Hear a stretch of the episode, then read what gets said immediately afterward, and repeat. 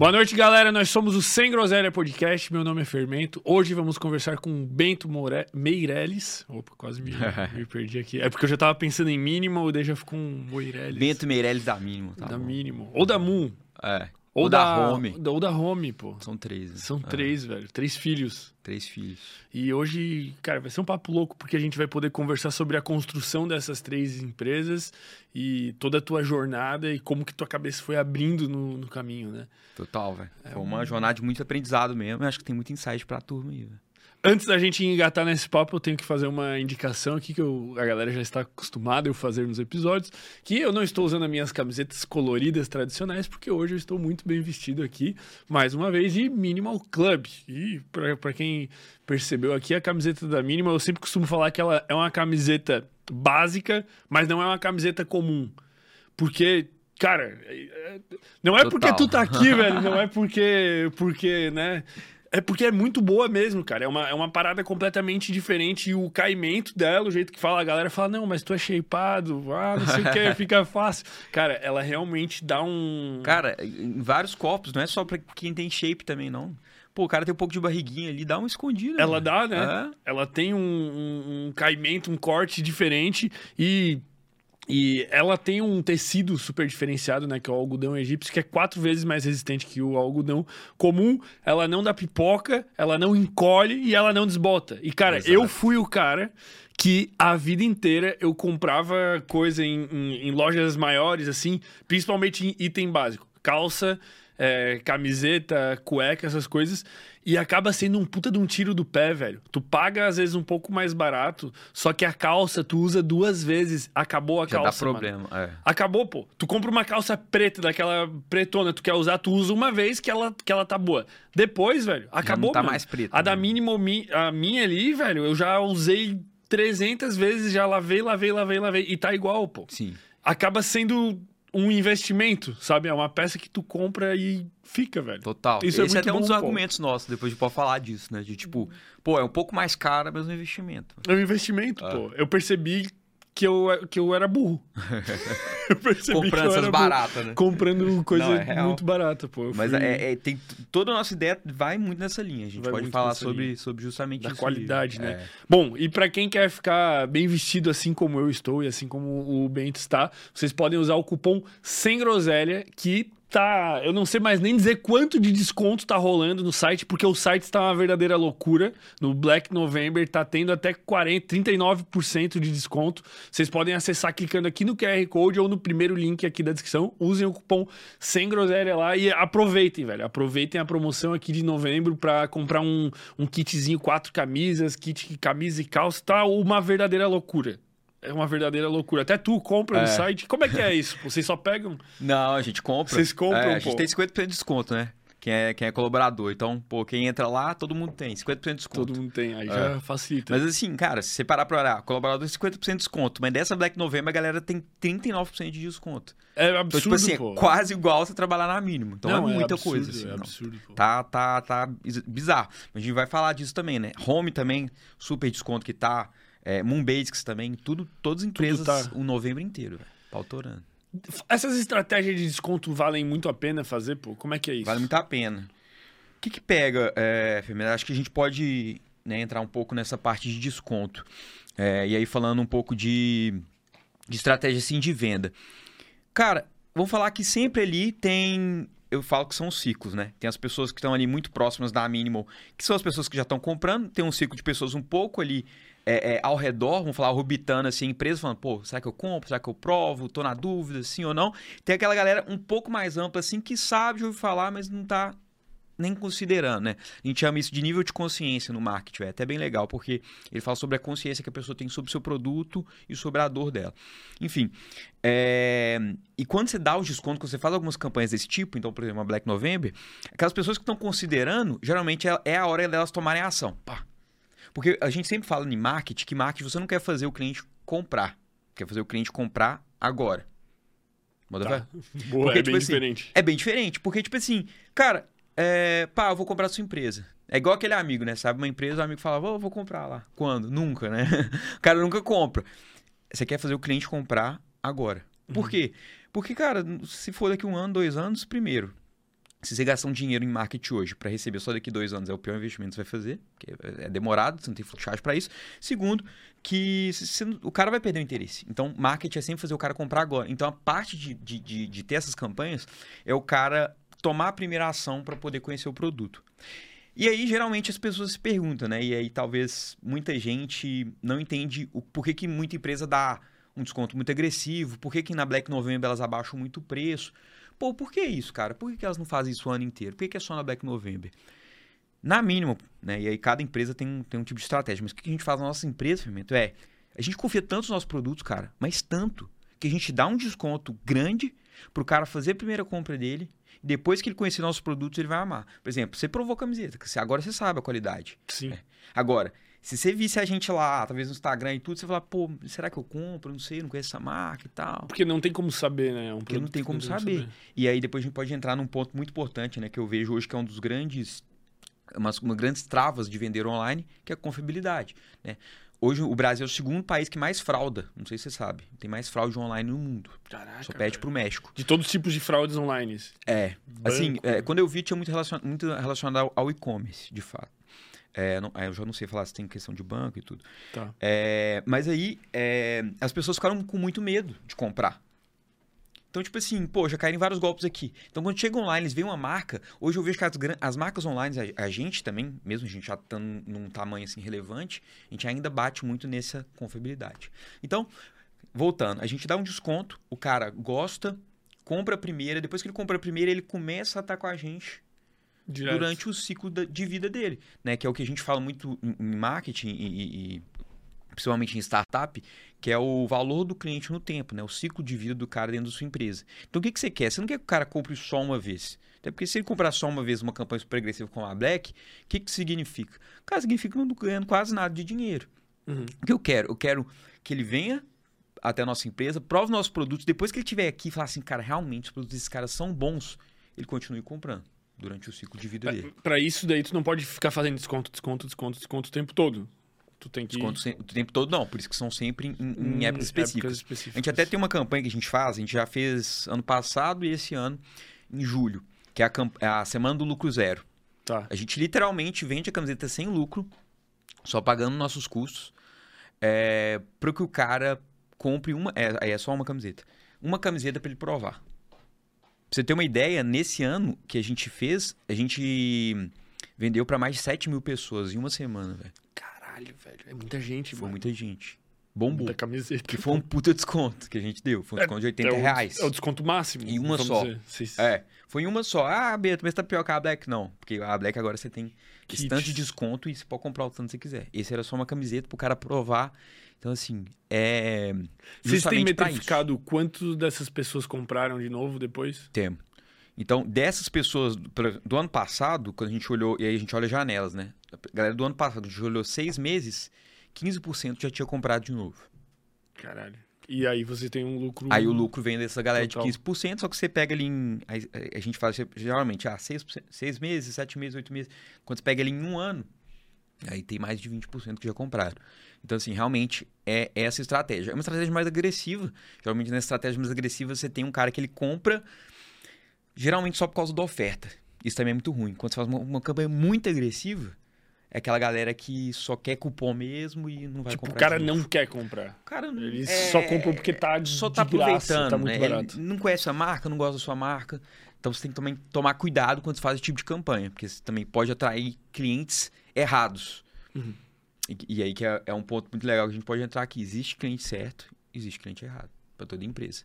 Né? Não é só ter clientes. Toda empresa ela precisa focar em clientes certos. Explica mais isso. Vamos lá. Hoje, nossas três marcas. É, só contextualizando para o pessoal, né, se o pessoal não conhece. Uhum. A gente tem a Minimal Club, que é moda masculina, minimalista. Então, foi aqui que a gente começou. A gente começou em março de 2021. E ela que foi realmente o grande propulsor. A gente começou com camisetas e em pouco tempo começamos a crescer bastante. Lançamos calça, cueca. Hoje a gente já tem realmente uma gama grande de produtos. Depois dela, a gente lançou a Home, que ela é uma, uma empresa que ela foi focada para cama, mesa e banho. Né? Então todos os itens ali de casa e só que a gente começou com um produto específico, é um lençol de algodão egípcio super top, qualidade muito boa, que a gente vende aí quase metade do preço dos concorrentes. Assim. Quando você pega para bater a mesma qualidade. Então, assim, super competitivo. E lançamos a Moon Basics, que é a, a falo que é a irmã da Mínimo, né? Então, é moda básica feminina. Uhum. É, então, quando a gente, quando a gente lançou, e as três empresas nossas, a gente, se a gente olha o preço delas, são todas empresas premium. Produto premium, quando a gente olhar o preço. Qualidade absurda. Qualidade dizer absurda e, pô, às vezes chega uma galera e fala, pô, mas tá caro e tudo. Cara, não é caro. Realmente é um valor agregado maior. Né? Se a gente pegar para olhar aí, né, comparando com outras marcas e tudo, é um valor agregado maior. Mas quando a gente olha custo-benefício, que é aquilo que a gente estava falando, realmente compensa. Por exemplo, eu sempre falo, cara, a mínimo, a gente começou até a fazer uma conta para passar para os clientes de custo por uso. Que é uma conta que ninguém faz, né? Uhum. Tipo assim, você nunca chegou e falou assim, pô, vou comprar essa camiseta, e aí você calculou certinho que você usou ela 20 vezes, logo o custo por uso dela foi tanto, né? Ninguém faz isso. Mas faz até certo sentido. Que é igual que você estava falando. Você comprou uma camiseta ruim, que ela vai desbotar, desgastar já nas três lavagens que você der, e você usar ela três, quatro vezes, mas aí você pagou 50 reais nela, qual vai ser o custo por uso? Pô, se você gastou 50 reais nela, usou 5 vezes. 10 reais de custo por uso. E eu falo, na mínima ali, a camiseta nossa é mais cara, você vai pagar R$ 137,90, é o preço cheio, né? Na, Black, na Black 90 é muito mais barato, mas você pagar o preço cheio nela, mas você usar ela 15, 20 vezes, você já vai estar pagando mais barato Uhum. do que É o o cara menor. no custo por uso mais E barato. ela vai estar. E ela vai estar igual, cara. Por exemplo, lanço, teve um cara que ele. Um cliente. Nossa, a gente nem, nem sabia disso. A gente descobriu quando a gente viu no YouTube que ele postou um vídeo no YouTube comparando uma mínima que ele tinha de dois anos com uma mínima nova. Tem esse vídeo aí, depois você daí? pode, pode como olhar. É? Cara, ele falou assim, cara, igual.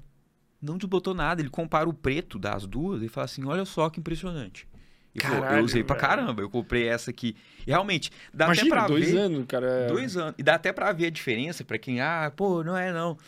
É, não é, não é antiga não. Vocês que pagaram caro, pra vocês verem a diferença, a gola nossa ela era diferente. Era outra costura. É, é, ela não tinha o que a gente chama de press-ponto, né? Que é um reforço aqui no na gola. Entendi. Então se você pegar lá, você vai ver que ela realmente é, é das antigas mesmo, tipo, da primeira E tá leva. lá, velho. Tá lá. Sabe-se lá quanto tempo.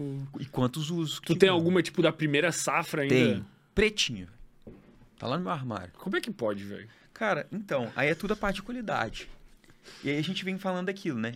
Quando você vai pagar, quando você quer alguma coisa boa, você tem que pagar caro. Você alguma vez foi a algum restaurante assim, pô, barato e esperou uma coisa top? Não. Você sabia que era um restaurante barato, você esperou uma É. coisa top? Tu, tu tenta jogar ali, Você mas tenta sabe jogar que ali, top. Mas você sabe não- que top não vai vir. Então, assim, não quando vai você. É, tudo é preço, cara. Tudo assim. Por que, que ela, é, ela é boa assim? Realmente é qualidade. Então é o fio egípcio. Todo o processo dela de tinturaria, né? Que é fazer a tintura, fazer a camiseta, toda a produção ali é, um- é uma produção que é realmente mais cara. Então ela vai custar mais cara. Né? Então é por isso que às vezes uma galera pergunta, pô, Bento, mas tá caro e tal, será que eu compro? E tem justamente tem toda essa, essa explicação. Mas aí isso define o cliente certo do cliente errado? Então, aí quando a gente fala de cliente certo, cara, você trabalha com público premium.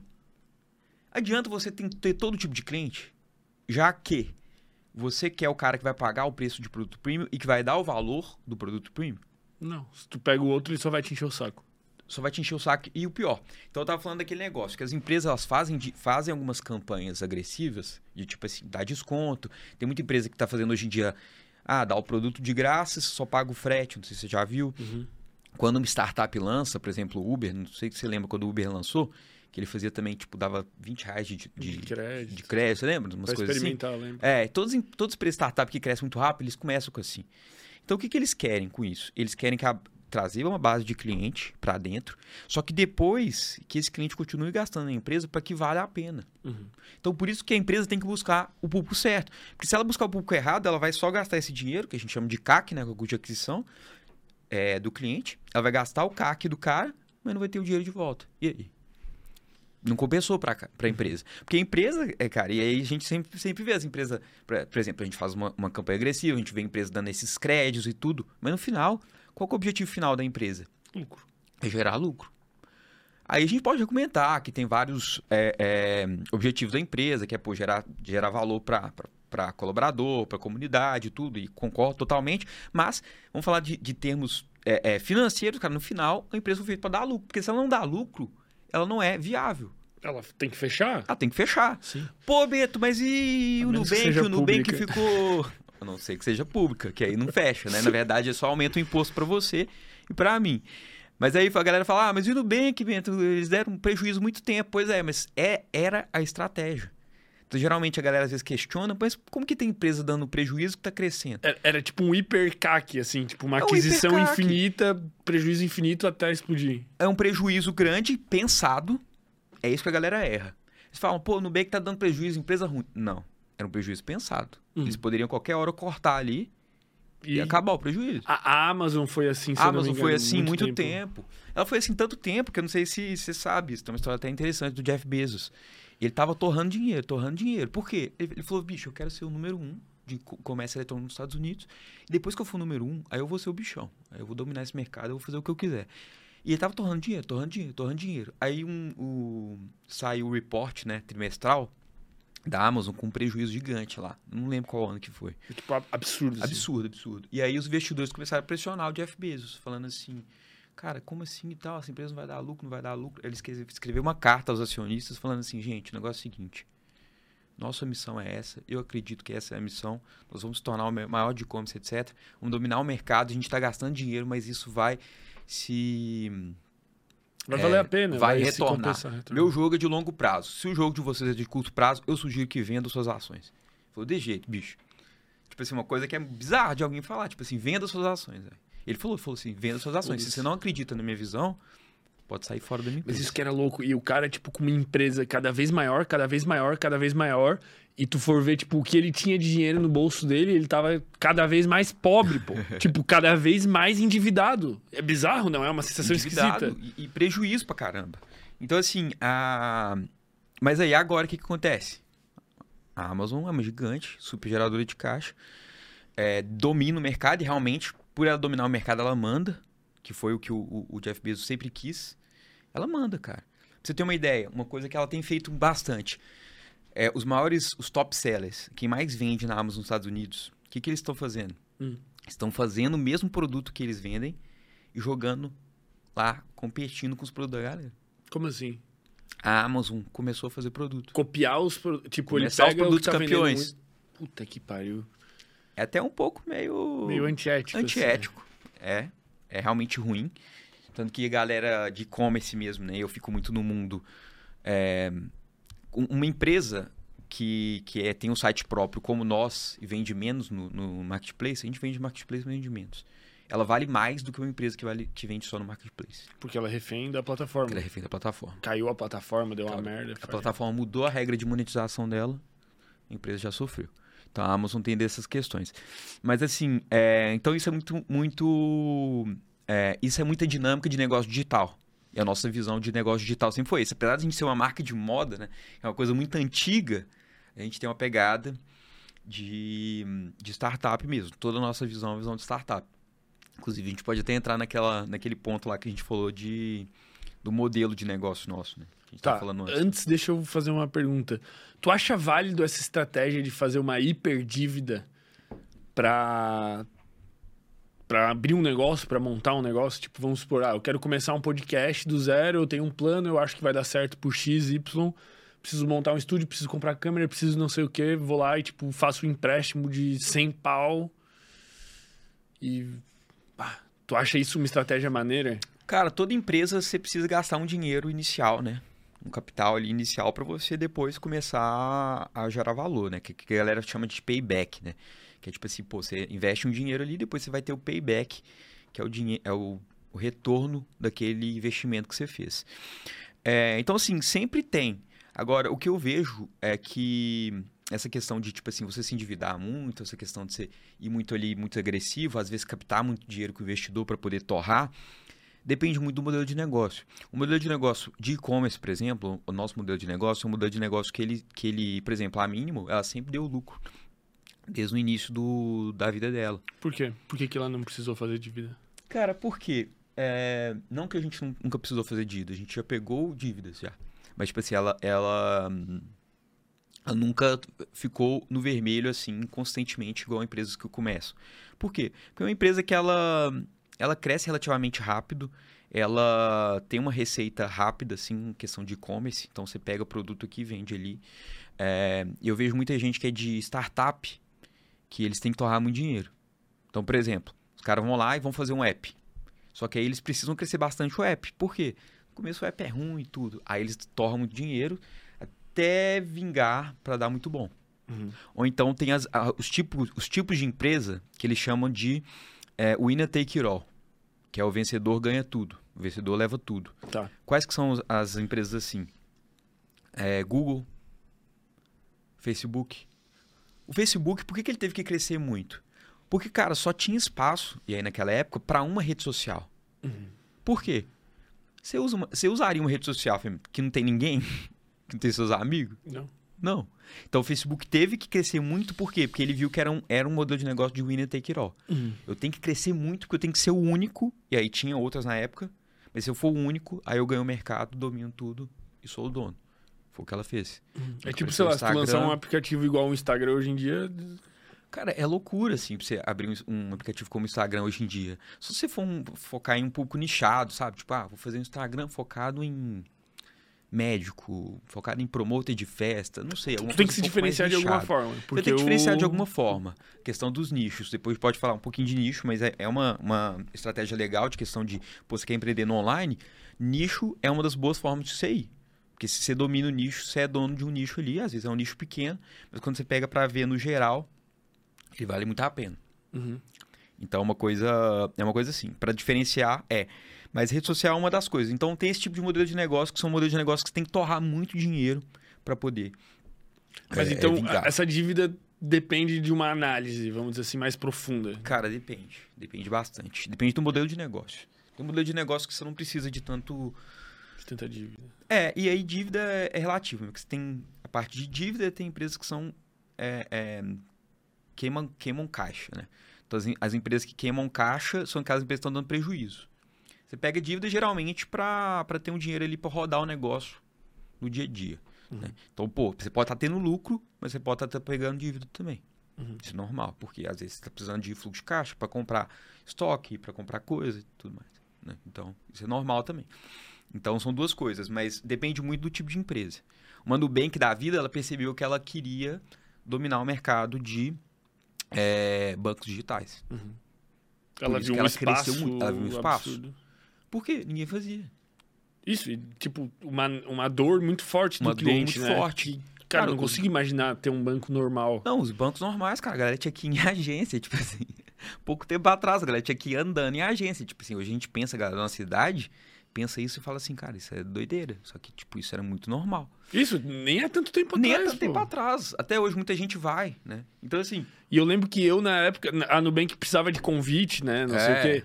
Aí eu tinha, velho. E daí, pra quem já tinha Nubank, eu transferia dinheiro numa facilidade, irmão. Não precisava de 200 dados. Cara, eu botava o CPF da pessoa e todo mundo. É tudo "Que muito é isso?" rápido. Muito antes do Pix, muito, muito antes É. do Pix, velho. Cara, Então, assim, a gente agora pensa como que, que a vida. Então, a vida melhorou pra caramba com o Nubank. Eles fizeram esse movimento todo de, de crescer com o banco digital. E eles precisavam crescer rápido, porque iam chegar outros, outros concorrentes. E chegaram. Só que realmente, hoje em dia, eles são os maiores mesmo. Estão dando um lucro gigante. Né? Agora, depois do prejuízo que eles deram, os últimos reports dele foram só lucros assim, extraordinários. Então, absurdo. realmente, o, a tese se provou. Ainda bem, né? Senão. Ainda bem. Só que você tem outras teses que não se provam. A WeWork. A qual? Você lembra da WeWork? Não. WeWork. É. Você nunca ouviu falar, não? Eu acho que eu ouvi falar, mas não lembro. Cara, a direito. WeWork, ela faz coworking, né? Ela foi Tá. quem começou com coworking um tempo atrás. Então, ela, ela pegava prédios inteiros fazia... Pô, vou fazer um coworking aqui e vou alugar para as empresas. Tá. Fazer uma estrutura maneira e, e sublocava. Fazia uma estrutura maneira e sublocava. Tanto que é, é, eles, come- eles começaram muito nessa cultura de startup. Então, tipo, o WeWork tinha chopp liberado, tinha café liberado. Tá. Então, fizeram todo esse negócio, apesar de ser caríssimo e tal. Tanto que tem até uma série do, do WeWork, que é o We Crashed. é, eles fizeram essa série desse cara. É, é até bem legal essa série. E o, o WeWork foi... A tese foi essa. Eles estavam dando prejuízo, estavam dando prejuízo, mas foram captando dinheiro com o investidor. Com, com vários fundos de investimento. Que eles falaram assim, não, uma hora a gente vai chegar e vai valer a pena, vai fazer sentido o nosso modelo. Nunca chegou. Dizem que, se eu não me engano, ou ela pediu recuperação judicial para agora, ou tá pra pedir. Posso estar errado, galera, mas é, é, assim, a ação dela despencou. Vocês podem pegar aí. Tu investiria nisso aí, cara? Eu, quando me falam dessa. Pra começar, que eu acho coworking já nada a ver, velho. Eu já acho um negócio esquisito do caralho. Aí tu me fala que tem ainda shopping liberado e não sei o quê. Eu, não- eu- se eu vou apostar minhas fichas, velho, eu não vou apostar minhas fichas nisso, pô. Eu também não. eu também não sei, cara. Assim, é, é bizarro, porque foram fundos muito grandes, galera muito boa que gost- botou dinheiro neles. Eles tinham uma tese legal e o CEO lá, que mostra nessa WeCrash, ele era um cara, tipo assim, ele realmente era um cara muito diferenciado, assim. Ele era maluco. E ele um conseguia cara- te vender a ideia, vamos Ele conseguia assim. te vender ideia. Aí que tá o Diz problema. que ele virava pros caras e falava assim: o negócio é o seguinte, galera, nós vamos ser a maior empresa e tal, nós vamos ser o gigante, nós vamos pro, pro espaço, tipo assim, a gente vai ser muito grande. Vocês querem botar dinheiro em mim? Aí os investidores ficavam assim, ah, tem que pensar. E falou assim, não, preciso dar agora, ó. Você colocar dinheiro aqui em mim agora. Tem umas histórias assim, sabe? Que é tipo assim, o cara tinha que colocar na hora o dinheiro pra poder, pra poder dar. Mas assim, é, tem muita história assim. E essa é uma das dinâmicas aí do mercado digital. E Crash, We É. Crash. We Crash. Como é que surgiu a Minimal, cara? Como é que foram os primórdios? Tu é um cara novo, né? Quantos anos tu tem? Eu tenho 26. 26. E É. a Minimal tem 3, 4... Tem dois três anos. Dois anos e pouco. É, Caralho, velho. dois anos, não tem nem três. Cara, a gente começou. É é até legal essa história, assim. A gente tava. Era ali em 2021. Na verdade, 2020. Final de 2020. E eu tava querendo muito empreender, assim. Então, eu tava muito em busca de uma ideia, cara. Eu tava realmente atrás de, tipo, cara, o que que eu vou fazer? Porque eu queria, eu sempre quis, eu- desde que eu nasci mesmo, eu sempre me vi como empreendedor, sabe? Então, tipo, tem galera que se vê, tipo, pô, sempre quis fazer medicina, sempre quis fazer coisa. Eu sempre quis empreender. Tem um negócio. Sempre, desde, desde novo. Então eu olhava assim, cara, o que, que eu vou empreender e tudo? Já tinha tido algumas experiências profissionais e tal.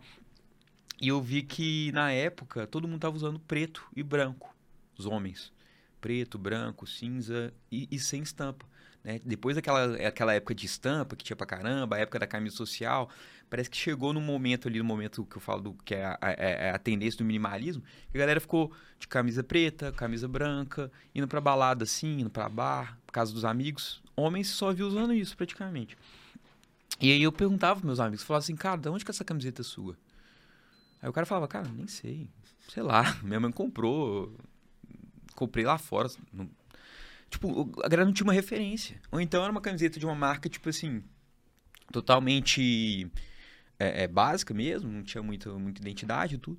Eu falei, cara, tem um, um, um coisa aí. Porque, pensa bem, o cara às vezes comprava, pagava 40 reais numa camiseta básica, Uhum, que era a camiseta que usava pra sair.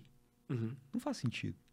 Não faz sentido. Ele paga a, a camiseta mais barata dele é que eu usava pra sair. Isso. Então eu falei, pô, e se a gente lançar alguma coisa premium, realmente top, que vai ficar bonita, que vai ficar com caimento top pro cara? O homem vai comprar, porque o homem só tá comprando isso. E aí a gente começou, cara. Eu lembro que é, é, juntou eu e meu, meu sócio, né, o Giga, que é meu primo. Hoje ele é o, o diretor de marketing né, lá do grupo inteiro. E a gente colocamos um dinheirinho ali. Falou assim, pô, vamos colocar um dinheirinho O que, que é um dinheirinho? Cara, no início ali foi tipo 100 mil reais. Tá. Não, já é um. É, é um dinheiro bom, assim, mas vamos falar que grande parte já foi de- destinado já pra, tipo, é, é, estoque. Tá, Aí a gente comprou 300 camisetas. tá. Mandamos fazer 300 camisetas e falamos assim, Vocês acharam um- o fornecedor que é esse mesmo. a gente achou o fornecedor. Hoje em dia a gente tá com vários. A gente achou o fornecedor e fomos desenvolver o produto, né? Tá. Aí voltando à história de desenvolver o produto também foi, foi um negócio. A gente passou muito tempo desenvolvendo. Por quê? Primeiro, eu queria um, um- um tecido muito bom. Então, assim, pesquisei muitos, muitos tecidos. É, não só algodão, eu vi tecido diferente, eu vi modal, eu vi outros tecidos. E eu fui vendo, cara, qual que é um tecido que é legal, que vai ficar bom, assim, o melhor tecido que, que eu vou conseguir achar pro meu propósito, que é fazer uma camiseta confortável, bonita, que não desbota, não encolhe, etc. E aí eu achei esse tecido, que é o tecido de algodão egípcio, com elastano. Né? Então, algodão egípcio, né? a diferença... Todo mundo fala de algodão egípcio, pouca gente sabe a diferença. A diferença é que ele é um algodão... é, é, ele tem uma qualidade maior, então ele é fi- um fio mais longo. Né? Não vou entrar muito em detalhe técnico, mas ele é um fio mais longo que faz que ele seja um pouco mais contínuo, assim, mais confortável. Por isso que ele é mais macio, assim. Tá. Aí eu achei ele, e o elastano também, que é um negócio que, assim, tem que ter. Porra, ele é que dá esse. Ele dá esse, esse coisa... Porque o cara, é, antigamente a gente só usava calça jeans sem elastano. Uhum. Hoje em dia, praticamente todas as calças jeans têm elastano. Sim. Hoje em dia eu acho impensável usar uma calça jeans sem elastano, porque assim, fica muito desconfortável. Então o elastano ele dá realmente essa elasticidade. Ele é uma- um fio que você coloca junto ali do, dos outros fios, realmente para dar essa, essa flexibilidade na camiseta. E eu pensei muito na modelagem, cara. Eu queria falar assim, cara, o que que os homens querem? O que que eles querem que uma camiseta valorize no corpo deles e o que que ele quer que esconda no corpo dele? Então eu pensei muito nisso. Então eu falei, cara, homem que é homem gosta de ser forte, velho. Gosta de parecer forte. Então eu vou fazer uma camiseta que vai ficar, vai é, uma pegada vai assim, pegar no- aqui no braço e no peitoral, Tô bem. no ombro. então assim, vai dar Dá essa visão boa, mas também vai esconder a barriga. Uhum. Então eu pensei muito isso na modelagem. Realmente eu fiz pra fazer isso. Então assim, pô, na barriga ficar um pouco mais reto, só que aqui ficar um pouco mais justo. É justo. Então a gente pensou muito isso na hora da modelagem. Aí mandamos fazer as 300 camisetas. Mas aí, no caso, esse fornecedor, vocês pegavam o tecido e tinha que mandar costurar é, é, como vocês queriam. Vocês iam, tipo, ah, não, tem que ficar um pouquinho mais apertado, um pouquinho mais solto. Isso. É, é uma confecção, então a gente, vir- a gente pediu pra ela, na verdade, ela, a gente já falou pra ela, ó, o tecido é esse, compra lá. Então ela já pegou, comprava o tecido, ela fazia a parte de corte, costura, né, e o bordado que a gente tem aqui, silk e tudo, né, os detalhezinhos da camiseta. E aí, então a gente foi fazendo esses Testando, ajustes. testando, testando. Testando. Aí deu certo. Fizemos as primeiras 300 camisetas. Mas é importante, que, tipo assim, foram o primeiro modelo. Só que eu já mudei essa camiseta é, quatro vezes. Então, melhorias que eu fui fazendo ao longo dos anos. Ajustes de medida ou esse negócio, por exemplo, da É, gola? são ajustes muito pequenos, Muito cara. pequeno. Só que, assim, eu sou muito perfeccionista com o produto. Eu sempre tô de olho em como fazer ele melhor. E como é um produto, né, diferente de outras marcas, às vezes os caras lançam uma- um produto, depois tira de linha. Isso é muito comum em moda. Uhum. né, por causa de estações e tal. A gente não, é um produto fixo. Por ser um produto fixo, cara, eu tô sempre melhorando ele. Uhum. Então, assim, já melhorei quatro vezes essa camiseta. Vou melhorar mais. É, então, lançamos. Aí a gente, eu lembro que a gente comprou qua- 300 camisetas. Aí a gente comprou 300 camisetas e a gente falou assim, cara, o que a gente vai fazer com isso se não dá, não dá certo? Não, a gente realmente pensou. A gente falou assim, bicho, 300 camisetas, cara. Sabe o que a gente faz? A gente, cada um pega umas 30, que aí, pô, a gente vai ter camiseta, sei lá, Faz a 10 vida. anos aí, 40 camiseta. Depois a gente tenta vender para um, os amigos nossos, 10, uns kits de 10 pelo preço de custo. A gente, é, é, se não der nada, a gente leva pro interior também, vende lá para umas lojas de interior. Eu falei assim, é, uma saída a gente dá, velho, uma saída a gente dá. Mas assim, com aquele medo, porque, pô, estava começando um negócio. Gastaram negócio- uma grana. É, e era uma marca de moda só de camiseta, cara. Uma coisa que não tinha na época. E já era esse nome. Era Minimal Club. Tu já tinha pensado já de cara nesse nome. É, assim, a gente foi pensando ao longo do tempo, não foi assim muito rápido. Olhei muita coisa, mas eu queria realmente uma coisa ligada ao minimalismo. E, é, eu estava estudando muito minimalismo na época, estava olhando sobre essas questões. Eu gosto muito de filosofia, gosto muito de algumas, algumas linhas de pensamento, assim, na época eu estava estudando muito o minimalismo. Eu sou um grande fã de minimalismo, assim, na arquitetura, em alguns lugares. Então, tipo, eu eu fui lá e quis fazer essa parte, Minimal Club, né? Então, tipo, pô, o clube dos minimalistas ali, a galera que, que quer usar básico, só com básico de qualidade. Lançamos. Na verdade, a gente, a gente foi, a gente comprou esses produtos e fomos gravar uns vídeos de propaganda, né? Lá no início a gente já foi gravar, porque como a gente ia ser online, eu falei, cara, vamos investir muito em propaganda, as propagandas muito boas. Na época a gente realmente investiu, pegamos é, câmera de, de Netflix, tipo, câmera que grava Netflix, câmera top, pegando um tanto de coisa. E tem uma história até engraçada que eu conto, é que, tipo assim, na época a gente tava realmente zerado de dinheiro. Então, tipo, eu, eu não tinha dinheiro pra contratar modelo, não tinha dinheiro pra contratar ator, eu não tinha dinheiro pra contratar a casa, locação, pra poder tirar as Vocês fotos. gastaram tudo na- nas camisetas. Não, aí o que, que eu fiz? É, aí tinha uma pessoa pra poder ser o, o, o ator do vídeo, né? do-. Aí fui eu. Tanto que até hoje eu apareço nas propagandas, né? A galera que acompanha a mínimo sabe que até hoje eu apareço. Porque a gente não tinha dinheiro. Não foi um negócio tipo, ah, eu quero. Mano, A gente tinha dinheiro, tinha que aparecer e falei, pô, vou botar a cara também. Teve também um, um, um interesse em, tipo, mostrar que eu era o dono e tava ali botando minha cara, pra dar uma confiabilidade maior. E eu não tinha dinheiro pra locação. Eu lembro que eu fui ligando pra um tanto de gente, assim, cara, você tem casa, você tem casa, você tem casa. Ninguém me dando uma casa. Liguei pra minha ex-namorada. Ela era minha ex-namorada na época. Eu falei assim, ô, é, Beto, tô precisando de uma. Sua casa era massa. Sua casa é massa e tal, você não pode me emprestar? E tá lá, vou ver com meus pais. Aí que ela falou com os pais dela, os pais dela deixaram. Então até um salve aí, ó. A Lei Fernando, galera ajudou pra caramba. Você também, Bela. Pedro, todo mundo. Tanto que na época eu sou extremamente grato que começaram com a gente aí. Mas aí, aí ela cedeu a casa eu chamei dois amigos meus de para serem modelos. Então a gente, é, para tirar foto. Então a gente, nesse, nesse dia, a gente gravou os vídeos de propaganda, a gente tiramos as fotos dos modelos e, e começamos, cara. 300 camisetas, eu lá dentro de casa. Eu tinha um escritóriozinho, eu tenho até uma foto que eu geralmente eu, eu posto lá no, na mínima e tudo. Eu ficava num, num, Tinha um quartinho lá em casa que era tipo um escritório. Aí eu ficava lá cheio de caixa, assim, ó, com as coisas tudo empilhadas. As roupas. Roupa, tecido. tecido, embalagem, não sei o quê. E aí de lá eu fazia. É, atendia os clientes no, no Instagram, no WhatsApp, eu emitia as notas fiscais, eu fazia atendimento de e-mail, eu criava conteúdo lá para e-mail, para rede social, eu embalava de lá, né? Então eu mesmo embalava, era eu e meu primo embalando. É, então, assim, foi um começo muito louco, bicho. Então, a gente começou assim, começamos a rodar anúncio e mandando os, os pedidos lá de casa mesmo. Quanto tempo demorou para vender a primeira peça? Cara, isso aí é uma coisa engraçada. Porque quando a gente lançou, aí amigo e família, né? Mandando pra amigo e família, amigo família. Já deu uma galerinha já comprando. É, uma galerinha comprando, até por dó, né? Porque na época, tipo assim, tinha nada, velho. A galera olhava e falava assim, ah, vou ajudar o cara aqui e tal. E aí a gente rodando anúncio. E gastando dinheiro em Facebook, rodando anúncio, rodando anúncio, rodando anúncio. E aí saía venda e eu sempre olhava, não, deixa eu ver se se se, se algum é, se algum cliente de fora não é amigo meu. Aí eu olhava e ficava puto, né? Porra, é um amigo. amigo. Em vez de eu ficar feliz, eu ficava bravo. Porra, é amigo. Aí um dia apareceu o nome de uma mulher lá, nem lembro o nome dela, tem até que ver. Eu falei, pô, acho que é cliente, acho que não é amigo não e tal. Aí eu fui lá e falei pra minha mãe. Minha mãe, não, essa aí é a, a menina aqui, ó. Conhecida minha aqui, que não sei o que, comprou também, gostou. E ela toda feliz, né? Eu lá, puto da vida. Eu falei assim, não, bicho. Demorou um mês, Fermento, pra vender. Caralho. Rodando anúncio todo santo dia, vai gastando assim, um dinheirão em anúncio. Demoramos um mês pra vender pro primeiro cliente. Porque isso aí é. Vocês não tinham prova de que o negócio era válido antes. Tinha disso. prova que o negócio era válido. Era só os amigos com família. Era só os amigos lá. Porque, tipo, pô, seu amigo vai comprar e vai falar, pô, é foda, mas aí? E o resto do mercado? Então, assim, demoramos um mês. Foi um, um, um mês que eu lembro que eu fiquei, tipo assim, super tenso mesmo, de tipo, cara, será que esse negócio vai sair? Será que vai ir? Aí você começa a se questionar, né?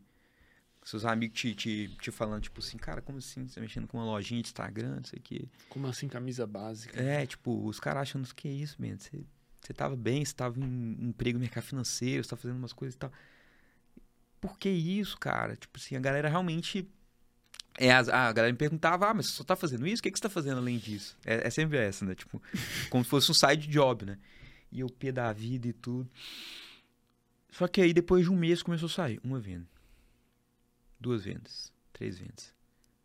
E, cara, o impressionante foi que, assim, o produto foi tão bem aceito pelo público depois que deu certo, que realmente foi uma, um crescimento exponencial. A galera começou a comprar, a galera começou a indicar para amigo, começou a indicar para família, começou a crescer, começou a crescer. Então, assim, a gente saiu de um patamar de zero. Para chegar em março, a gente já tinha vendido, sei lá, é, 100 camisetas. Para chegar em abril, Março não, para chegar em abril a gente teve vendido 100 camisetas, para chegar em maio a gente teve vendido tipo 250 camisetas. Então assim, um crescimento realmente exponencial. Então durante o mês de 2021, né, a gente começou em março de 2021, cara, foi um crescimento exponencial um, um, todos os meses vendendo muito mais do que cada mês. Quando que deu o, o turn ali, o, tipo, se pagou esses 100 mil, vamos dizer? Cara... Deu já no primeiro ano ou vocês continuaram investindo? Blá, blá, Já no primeiro ano, já. Caralho, já se pagou... Isso é muito raro, né? É muito raro. Já se pagou, vamos falar ali que em agosto. A gente começou em março, em agosto já tinha se pagado, assim. Então realmente foi, é muito raro, assim. Não é o normal, né? Então, galera, isso não é dica de, ah, comece a empreender que vai dar bom em muito pouco tempo. Não é. Assim, realmente foi um caso à parte. Realmente deu muita sorte, eu falo. Mas ao mesmo tempo a gente tinha um time muito bom com a gente. É, eu tenho né, um time muito bom. Acho que o, o que faz a gente ser, ser tá no patamar que a gente tá com as três empresas e tendo o sucesso que a gente tá tendo, velho, é muito time, né? Então, galera, até todo o time aí da Moon Ventures, galera, vocês são tudo muito foda, porque é a galera que faz rodar aí no dia a dia, velho. É um pessoal que eu confio bastante e que eles fizeram vender. Então, assim, é... a gente teve um pouco de sorte, a gente teve muito... muito... O que, que é sorte? Cara, às vezes eu penso nisso. O que, que a gente pegou e realmente a gente pegou? A gente pegou um, uma tendência. Porque a tendência de, de básicos, como uma roupa do dia a dia, ela não, não, Beleza, a galera sempre usou básicos. 50 anos atrás a galera estava usando camiseta básica. Uhum. Só que a gente saiu de uma época, a gente entrou numa época agora é, numa tendência que realmente as pessoas pararam de, tipo, usar camisa social para trabalhar, até camisa polo, antigamente precisava, e a galera começou a ir trabalhar de básica, começou a sair de básica, começar a usar a básica em, em todos os momentos do dia a dia. Então, eu vejo que a gente pegou, a gente entrou no momento bom, que foi o momento dessa tendência. Timing, tu diria que é time certo. certo. E, foi, e, e aí fomos um dos expoentes desse movimento, um movimento mais minimalista. Então, realmente, foi um pouco de sorte, na minha visão. Mas, ao mesmo tempo, é sorte, só que ao mesmo tempo a gente percebeu que existia essa tendência. Uma Então, assim, leitura de mercado, assim, uma leitura de. Exato. É tipo assim, surfamos a onda. Mas a gente enxergou a onda lá atrás. E Uhum. se preparamos. Né? Então não é simplesmente surfamos a onda por qualquer motivo. Então acho que teve sorte, mas teve a questão da preparação. Né? Que a galera sempre fala, né? Sorte é quando, quando acho que a oportunidade encontra a preparação, Preparação, uma coisa assim que a galera fala, mas realmente faz bastante sentido. E, e aí a gente movimentou bastante. E aí na primeiro, no nosso primeiro novembro, primeiro mês de novembro, a gente já faturou mais de um milhão de reais já. Caralho. Nosso primeiro Black Somando November, tudo. né? Não. No novembro, mês. Só no mês. Jesus Exato, amado, né? pô. No primeiro ano. então, co- Cara, realmente tá, foi isso é um... totalmente fora da. da totalmente curva, fora da assim. curva. Foi um case de sucesso muito grande quando a gente fala de e-commerce e um case de sucesso quando a gente fala de moda, de marca de moda. Então, eu converso com muita gente do mercado que já tá, sei lá, 40 anos no mercado. A galera que né, do Sul é muito... Tem muita tradição, né? Na região ali de Brusque, Blumenau né? e tal. E a galera, às vezes, fica muito impressionada, assim, porque... Pô, geralmente um crescimento desse é tipo, pô, o cara abre uma loja, depois abre duas, mas é tudo um movimento mais devagar. O movimento no online, cara, é tipo assim, realmente um movimento exponencial. Porque você consegue atingir o Brasil inteiro. E eu já vendi para todos os estados do Brasil. Estando em Belo Horizonte. Uma coisa que uma loja de Belo Horizonte não faria um tempinho atrás. Tu jamais teria um negócio físico. Não. Não falo, não falo que não- jamais teria. Eu, a gente tem até planos de lançar as primeiras lojas. Já, no ano que vem. Porque tu sente um físicas. movimento contrário. Remendo, qual que é a minha opinião, velho? É, às vezes eu vejo uma briga da galera falando assim, pô, o online é muito melhor por causa disso, e outra galera falando, não, mas o físico tem esse ponto. Pra mim são canais. O online é um canal, o físico é outro canal. Você tem que estudar se cada canal tá bom. Não é você ter um, um amor, um apego por cada canal. Então, tipo assim, é, um dado importante. Em moda, 10% do faturamento, 10% das compras que as pessoas fazem quando a gente fala do mercado inteiro de moda no Brasil é online. 90% é offline. Ou seja, se eu tiver também só focado no meu site, eu tô perdendo, eu tô deixando de olhar para 90% do faturamento. Não sei necessariamente do faturamento, mas 90% da oportunidade que eu poderia estar encontrando. Então, pô, tem total sentido eu também estar no físico, sabe? Então, Qual que é a ideia? Tipo, ir empresas. pra shopping, ir pra. É, a gente tem uma ideia, acho que ano que vem a gente já vai lançar as primeiras lojas, vão ser algumas lojas de rua, e a ideia também é ir pra shopping. É porque daí vocês têm até mais chance de vender no online, né? Porque a pessoa pode ir lá provar, não necessariamente comprar, mas Exato. ela, porra, daí, ah, não, tô sem grana aqui, não virou o cartão, não, não sei o que, blá, blá, blá, Total. blá. Depois ela compra. E aquele ponto que eu estava te falando de confiabilidade. Uhum. O online em si, ele traz um pouco de medo. Mas no momento que você tem uma loja, só uma, e tem o endereço dela no seu site, a confiabilidade é muito maior. Porque os caras falam, pô, pelo menos eu sei que tem um lugar que eu posso Se ir para tirar satisfação. Posso, isso, posso Se me roubarem, eu tenho um lugar para tirar satisfação. Porque a galera tem medo disso do online. Se você tiver algum problema com alguma, alguma loja, e teve muito fraudador na internet nos últimos anos, quem que você procurava? Ah, vou denunciar o site. Mas beleza, o cara. E, e fazem isso até hoje. Tanto que tem uma, uma galera que às vezes pegam, pegam as fotos do nosso site, falam que estão vendendo camiseta mínima por, tipo assim, 60 reais. O site existe por, tipo, uma semana, depois eles já tiram do ar. Caraca, velho. Isso Direto. rola. Direto. Normal. Ah, que merda, velho. Então, tipo assim, é uma coisa que rola demais. Então, justamente por isso, ter uma loja também gera essa parte de confiabilidade, credibilidade, que eu acho, assim, incrível. Então, é um dos, dos nossos movimentos, pra mínimo. Né? Para as outras marcas, por enquanto, não. Se tu fosse começar do zero hoje, o que que tu faria? Cara, eu tava até falando disso com um amigo, que quando eu olho pro, pro, pra história da mínima, assim, eu não acho que eu mudaria muito- muita coisa, sabe? Eu fui aprendendo muito no caminho, não tinha experiência de moda, não tinha experiência de, de nem de venda online, nem de marketing, igual a gente, igual a gente hoje é referência, mas a gente foi aprendendo tudo no caminho. É, então, assim, eu não faria nada diferente do que eu fiz na mínimo. Mas o, eu- o que eu sempre falo, às vezes, eu tava conversando, falando com você, né, que às vezes eu dou umas palestras pra galera, que eu falo um pouco sobre empreendedorismo no mercado digital, o empreendedorismo no geral. Uhum. Mas que eu falo que, tipo assim, cara, se você quer empreender, você tá no melhor, no melhor momento da história do mundo. Melhor momento. Pô, Bento, mas 100 anos atrás era melhor? Não, você tá no melhor momento agora. Por quê? Porque com pouco dinheiro, você consegue atingir muito mais pessoas, é, às vezes até de forma orgânica. Você, você tem um podcast, quantas mil- mi- milhões de pessoas você já atingiu com, com o seu coisa? Sei lá. Somando tudo, Instagram, YouTube, cara, 500 milhões de pessoas. É, tipo, você já atingiu muita gente. Cara, sei lá, é, de- é É. porque visualizações, né? Mas, tipo, Sim. sei lá quantos por cento do Brasil, velho. É, Muito. tipo, mas quantos por cento do Brasil? E, tipo, Muito. cara, isso só é possível por causa da internet. Por quê? Porque você tem realmente um, um amplificador de tudo que você tá falando aqui. E a galera começa a ver você e se conecta. Fala assim, cara, que legal que ele tá falando, se conecta com você. Eles começam a te acompanhar.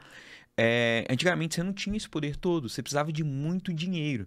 Uhum. Ah, Ben, mas tinha empresa que fazia sim, mas você precisava de muito mais dinheiro. Hoje em dia a, você a pode barreira fazer pra começar. a barreira de entrada era muito maior. Por isso que eu falo, hoje, se você quer ser empreendedor, o mercado está muito mais acessível, pessoal. Muito mais. Principalmente o mercado digital.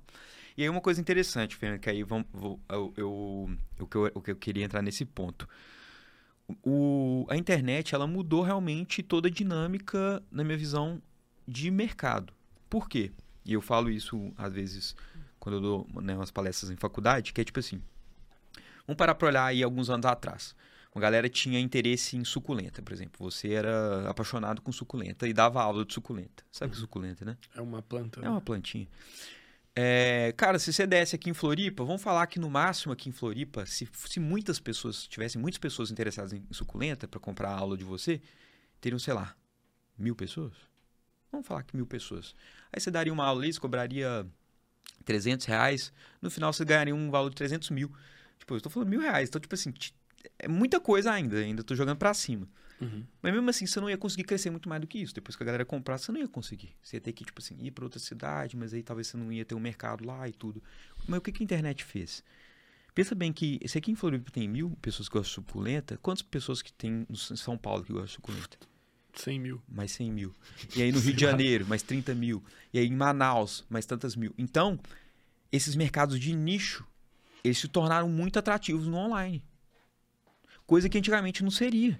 Então, pô, um- uma pessoa hoje em dia fica milionária e realmente tem caso, né? Eu nem sei o nome da pessoa, mas tem uma pessoa que é referência em suculenta. Eu peguei um, um exemplo. E ganha milhões de reais vendendo curso suculenta. Por quê? Ela pegou um mercado de nicho. Então não é curso sobre jardinagem, sobre uma planta. É uma planta específica, que é a suculenta. né? São, são várias plantas. Mas... Então, tipo assim, o, o mercado digital ele criou isso. De você criar um nicho, você poder rentabilizar dentro desse nicho. Então tem gente que ganha dinheiro com isso. Tem a Kátia Damasceno, que é um, um puta de um case, que ela fez com popularismo.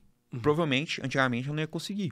Tem gente que faz é, é, várias coisas voltado a nichos específicos. Curso de bolo, sei lá. Curso bolo de bolo. pote. É, fazer bolo de pote para vender. É, eu já vi curso de galera falando, tipo, sobre. Tipo, vou dar um curso de como. de de e-commerce, só que e-commerce voltado a um nicho específico, tipo, e-commerce de moda. Então, tipo assim, é e-commerce, que já é um nicho, mas é e-commerce de moda. Então, é um nicho de um nicho. Uhum. E galera, super bem. Então, tipo assim, esse é um dos pontos super legais do mercado digital. Então, você falou de quem tá querendo começar. Cara, se você tem alguma coisa que. E, e eu sempre falo isso. Às vezes você tem uma paixão que, assim, você ama o negócio. Você já gosta, é um hobby. E que, assim, normalmente no mercado de trabalho tradicional você não ia conseguir fazer um dinheiro com isso. Mas se você leva isso para, às vezes, essa visão de que tem, tem várias milhares de pessoas ao redor do Brasil e do mundo que podem ter esses mesmos interesses que você, talvez você consiga ganhar dinheiro com isso. O difícil é conseguir enxergar isso. Não, se a pessoa já tem, beleza. O problema Sim. é quem não tem. Quem quer empreender e, E- não, e- e tem, não esse, tem esse esse- essa parada. Sim, só que aí essa questão do nicho. Por exemplo, pô, eu gosto, por exemplo, você tem um interesse mesmo que mínimo em educação.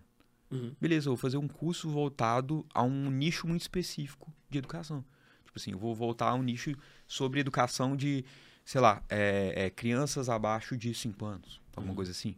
Então, assim, tem nicho hoje pra tudo. Por isso, quando você olha no Instagram, você tem vários experts, né? Que são aquelas pessoas que, tipo assim, vendem curso de várias coisas específicas. E isso é muito legal. Você, você recebe aqui muito convidado que fala, às vezes, sobre coisas muito específicas, só que a galera, tipo, faz sucesso naquele nicho. Uhum. Então, isso é. Isso foi uma coisa que, fe, que, eu, que, eu, que eu vi que realmente o mercado digital possibilitou. Até para abrir o e-commerce. Cara, hoje em dia tá um- um- um- uma forma que você consegue abrir e-commerce com pouco dinheiro. Eu falei que eu coloquei 100 mil reais, mas você consegue abrir com menos dinheiro. Uhum. né? Na época, eu coloquei 100 mil reais, mas foi, tipo, ao longo de algum tempo. No começo lá foi até menos. para comprar as primeiras camisetas, para poder começar a rodar os primeiros anúncios. Então, existe potencial para quem tá querendo empreender. Então, eu sempre falo isso, cara. Olha para um nicho, algum nicho que, tipo, tem uma demanda e às vezes a galera não tá vendo. Tem alguma coisa que tu tá vendo que tu acha que ninguém tá vendo? que tu não vai fazer, né? Senão tu não vai entregar. Cara, eu vejo que tem potencial pra caramba. Uma coisa que eu vejo, porque eu trabalho com isso e, e se alguém tiver interesse de abrir um, um negócio nisso, mas eu tenho certeza que tem potencial, é plata- são plataformas para e-commerce. Hoje tem muito Tá. pouco plataformas para e-commerce hoje em dia. Tem tipo o quê? Uma dúzia de plataformas. Não tem mais até, cara. Só que assim, às vezes não tem tanta qualidade, tem muita plataforma gringa. Que às vezes, geralmente eu vou contratar gringa. Mas, tipo, você faz aqui no Brasil, você tem várias vantagens. Porque quando você contrata plataforma gringa, você tem que pagar imposto, um imposto diferenciado. Aqui não, você, você vai de boa. Então, tipo assim, é, plataforma para e-commerce é um, é um grande potencial que eu vejo. E eu, eu sempre dou um- uns exemplos bobos, assim, de tipo, questão de growth para negócios é, mais tradicionais. Então, growth, você, você, você, você tá um pouco mais Eu tô por ciente, dentro, assim, mas do que que é um explica pra gente assim. melhor. Vamos explicar pra galera aqui. Pessoal, hoje fala muito de growth, né? Que é o growth hacking, que é tipo assim, pô, como que eu vou crescer minha empresa? Então, tipo, o growth marketing também é tipo, a galera meio que mudou um pouco a questão do marketing pra uma questão mais de growth. Uhum. Que growth significa, né, em português, crescimento.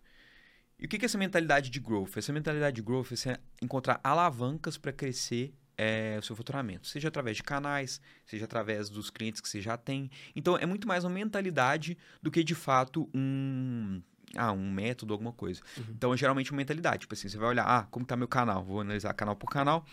Os canais estão dando bom, eu vou investir mais. Os canais estão dando ruim, eu vou, eu vou deixar de lado. Eu vou explorar canais diferentes. Então, por exemplo, hoje na Mínimo, vou te dar um exemplo. A gente faz Facebook Ads, Instagram Ads, eh, Google Ads, TikTok Ads, Pinterest Ads, Twitter Ads. eh, vamos começar a fazer TV esse mês. Caralho, E TV, velho. é, TV esse mês e até é, outdoor a gente já tá considerando. Então, assim, ou seja, E até podcast. e até podcast. E aquilo que eu te falei também, de tipo, da loja física, daqui a pouco loja física. Então, assim, pra gente não tem essa, ah, um canal ele é ruim. Não, a gente vai testar todos os canais. Essa é uma mentalidade de growth também, de muita testagem e mensuração. Então, pra isso você precisa de muito dado, né? A gente também é uma E- empresa e que roda isso- muito em dado. Isso não necessariamente, às vezes, traz uma venda direta, mas traz a sensação de, caralho, os caras estão em tudo que é lugar. Tipo, o cara te viu no TikTok, te viu na loja física, mas ele vai comprar de ti no Instagram. Também, também. Porque no final, os canais. Tipo assim, você vai, cê vai analisar canal por canal. Tem um canal que é melhor, outro canal é pior, mas que no final, no final o que importa é o contexto geral. Uhum. É tipo assim, cara, quanto que você tá trazendo de cliente, qual que é o custo que tá, traze- tá gastando pra trazer cada cliente. E, tipo, no final, tá bom? Tá bom. E aí você tem algum- alguns, até a gente chama isso, né? Tem alguns canais que são canais muito mais de awareness. São canais pro cara mais te conhecer. E, são, e tem canais que são canais de venda. Uhum. Por exemplo, Instagram é um canal de venda muito claro. Uhum. Muita gente compra pelo Instagram. Só que às vezes é, o podcast em si não é um canal direto de venda. Uhum. Só que o cara conhece. Então o cara vai conhecer é, é, a mínimo aqui no, no, no Sem Groselha. Depois ele vai estar no Instagram dele. Depois que ele entra no Instagram, ele vai receber um, um remarketing nosso. Olha a camisa que aquele narigudo Ah, tava aqueles caras lá, é. aqueles caras lá do Sem Groselha e tudo, vou ver aqui. Aí entra e compra. Então você também tem, tem canais que são complementares. Né? Você tem canais que, que chamam. né? Não vou entrar muito aqui no detalhe, então fica um negócio meio Tu manja complexo. pra né? caralho, velho. Oi? Tu manja muito, velho. Tu, se afundou no estudo do, do, do business, né, velho? É, assim, tive que fazer o que tinha que ser feito, velho, pra poder o negócio dar certo. Vamos voltar pro, pro growth, onde a gente tava. Sim. Pro growth. Então, essa questão de ver canais e tudo. É. Eu não lembro onde a gente tava antes do growth, Eu cara. até me perdi também, cara. Ah, não. Neca- ne- Negócio digital. Negócio digital. É, tá, você vai daí me tá travando. plataformas, É, isso. você vai me travando aí o. Se eu tiver. Não, tá estiver tudo ótimo, velho. Mas, tipo assim, é uma questão de canal digital, é, de canal tradicional. Vou dar um exemplo que realmente é, é um mercado tradicional, mas que eu vejo que a galera usa pouco. Por exemplo, uma coisa que eu vejo a galera dando muito mole é barbeiro, velho.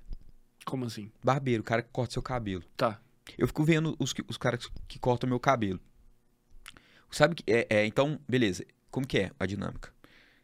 Você tá querendo cortar cabelo, você tá achando que seu cabelo tá grande, você vai lá, manda uma mensagem e fala: Você tem uma periodicidade normal que você corta? Eu corto toda quinta às 4h20, faz dois anos. É mesmo, toda quinta às 4h20.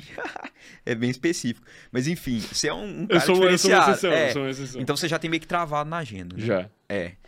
Isso é um pouco exceção. Mas geralmente, quando a gente vê, né, galera normal, assim, galera corta, tipo assim, Cada uns a cada 15, 15 dias, 20, mas eles têm uma periodicidade um pouco definida. Uhum. 20, 30, é mais ou menos assim. Ou até semanal. Eu vejo é o seguinte: o que um, um- um, por exemplo, um cara que é dono de uma barbearia pode fazer, deve fazer? Ele tem que ter um CRM, ele tem que ter um sistema, né? CRM é o sistema de relacionamento com o cliente, onde ele sabe, tipo, qual foi a última vez que o cara veio aqui? Cara, o cara veio, de aqui, veio aqui há 20 dias atrás. Eu vi aqui que ele normalmente tem. É, ele corta de 20 em 20 dias. Vou mandar uma mensagem pra ele falando que, eu- que ele já tem uma pré-reserva e um horário que eu sei que ele pode. Porque assim eu consigo já pegar e já marcar pra poder Isso trazer manda uma notificação via aplicativo, um e-mail, WhatsApp. WhatsApp. Até um WhatsApp. E pensa bem, eu, eu, eu sempre falo isso. Se eu fosse abrir um salão agora, olha o que, que eu faria. Uma estratégia aqui, galera. Se alguém é dono de salão, sabe o que eu faria? Pegaria, teria lá cinco barbeiros. Ah, eu sou novo na cidade, o que, que eu ia fazer? Corte de graça pra todo mundo.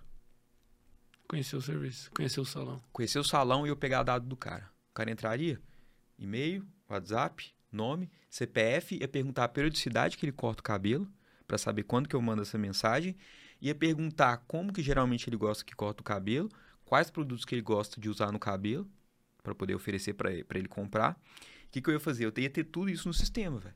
Então, tipo assim, ele ia cortar. Depois que ele cortasse, depois dos dias que ele falasse, ele falava, ah, corta de 20 em 20 dias. No vigésimo dia já ia chegar uma mensagem no WhatsApp dele falando assim: opa, tudo bem? A gente aqui do salão tal. é, você cortou com a gente aqui 20 dias atrás. Você falou pra mim que, que corta em, geralmente em 20, 20 dias. Eu já tenho uma pré-reserva pra você no horário X. Ah, eu perguntaria também nesse onboard pro cara, eu perguntaria qual que são os dias que ele tá mais de boa e horário. Já tenho uma pré-reserva pra você aqui na quarta-feira, 4 horas da tarde, que eu sei que é um horário bom pra você. Cara, às vezes o cara foi lá só pelo corte grátis. Só que ele ia ver um atendimento desse e o cara realmente entendeu a vida do cara. Tipo, mano, percebeu que ele pode cortar geralmente só quarta, só pode cortar de tarde, porque de manhã ele tem compromisso. Corte que ele gosta, os produtos corte que ele gosta, os produtos que ele gosta. E já pegou e já deixou totalmente personalizado pro cara e já marcou. E, o, o, pra homem, o, o, o cabeleireiro, né, o barbeiro, é uma coisa que, tipo, o cara geralmente fica anos, né, ou então a vida inteira. Uhum. Então, tipo, eu faria muito isso com o salão, porque você pode gastar um CAC maior, porque o cara vai gastar muito com você durante toda da a vida. E você tem um sistema bom desse, eu vejo que as barbearias não tem, velho. Irmão, é esse tipo de coisa, velho, que Tá vendo? homem, Tá vendo que isso aqui não é uma coisa, tipo, milionária, não é uma coisa genial. É só uma mentalidade. Mas é isso, isso que, eu me- que me Você impressiona, mano. Mas tu tem isso porque tu desenvolveu isso. Isso é bizarro, cara. Eu, eu não- sei como traduzir direito em palavras, mas é, é, é como se tu enxergasse algo que a pessoa que não trilhou o caminho que tu trilhou não consegue enxergar, cara. Sim. Por isso que tu tá aqui falando isso pra gente e as pessoas estão vendo e aprendendo. Exato. Mas é E, bizarro. tipo, e tem umas coisas que são óbvias. Isso é uma coisa meio óbvia. Bizarro pra ti. Então, só que a galera não, não, não para pra olhar. É óbvio pra mim depois que eu, que eu passei por tudo, né? E, tipo assim, hoje em dia parece fácil. Porque isso que tu falou, na, na, na minha visão, que eu nunca tinha parado pra pensar, é genial. E É. pra todo mundo que tá vendo, assim, que, tipo, abriu um negócio, pensou agora, Exato. pariu, fazer isso no meu e negócio. aqui, galera, eu não tô falando só de barbeiro. Pensa em toda coisa de serviço. Se é uma pessoa que faz Manicure. manicure, você tem que ter ali sua lista de contato. Cara, ah, mas eu não consigo pagar um sistema, um CRM. CRM geralmente é caro mesmo. Cara, você faz uma planilha. Faz sim. Faz uma planilha, coloca lá qual foi a última data que o cara veio aqui.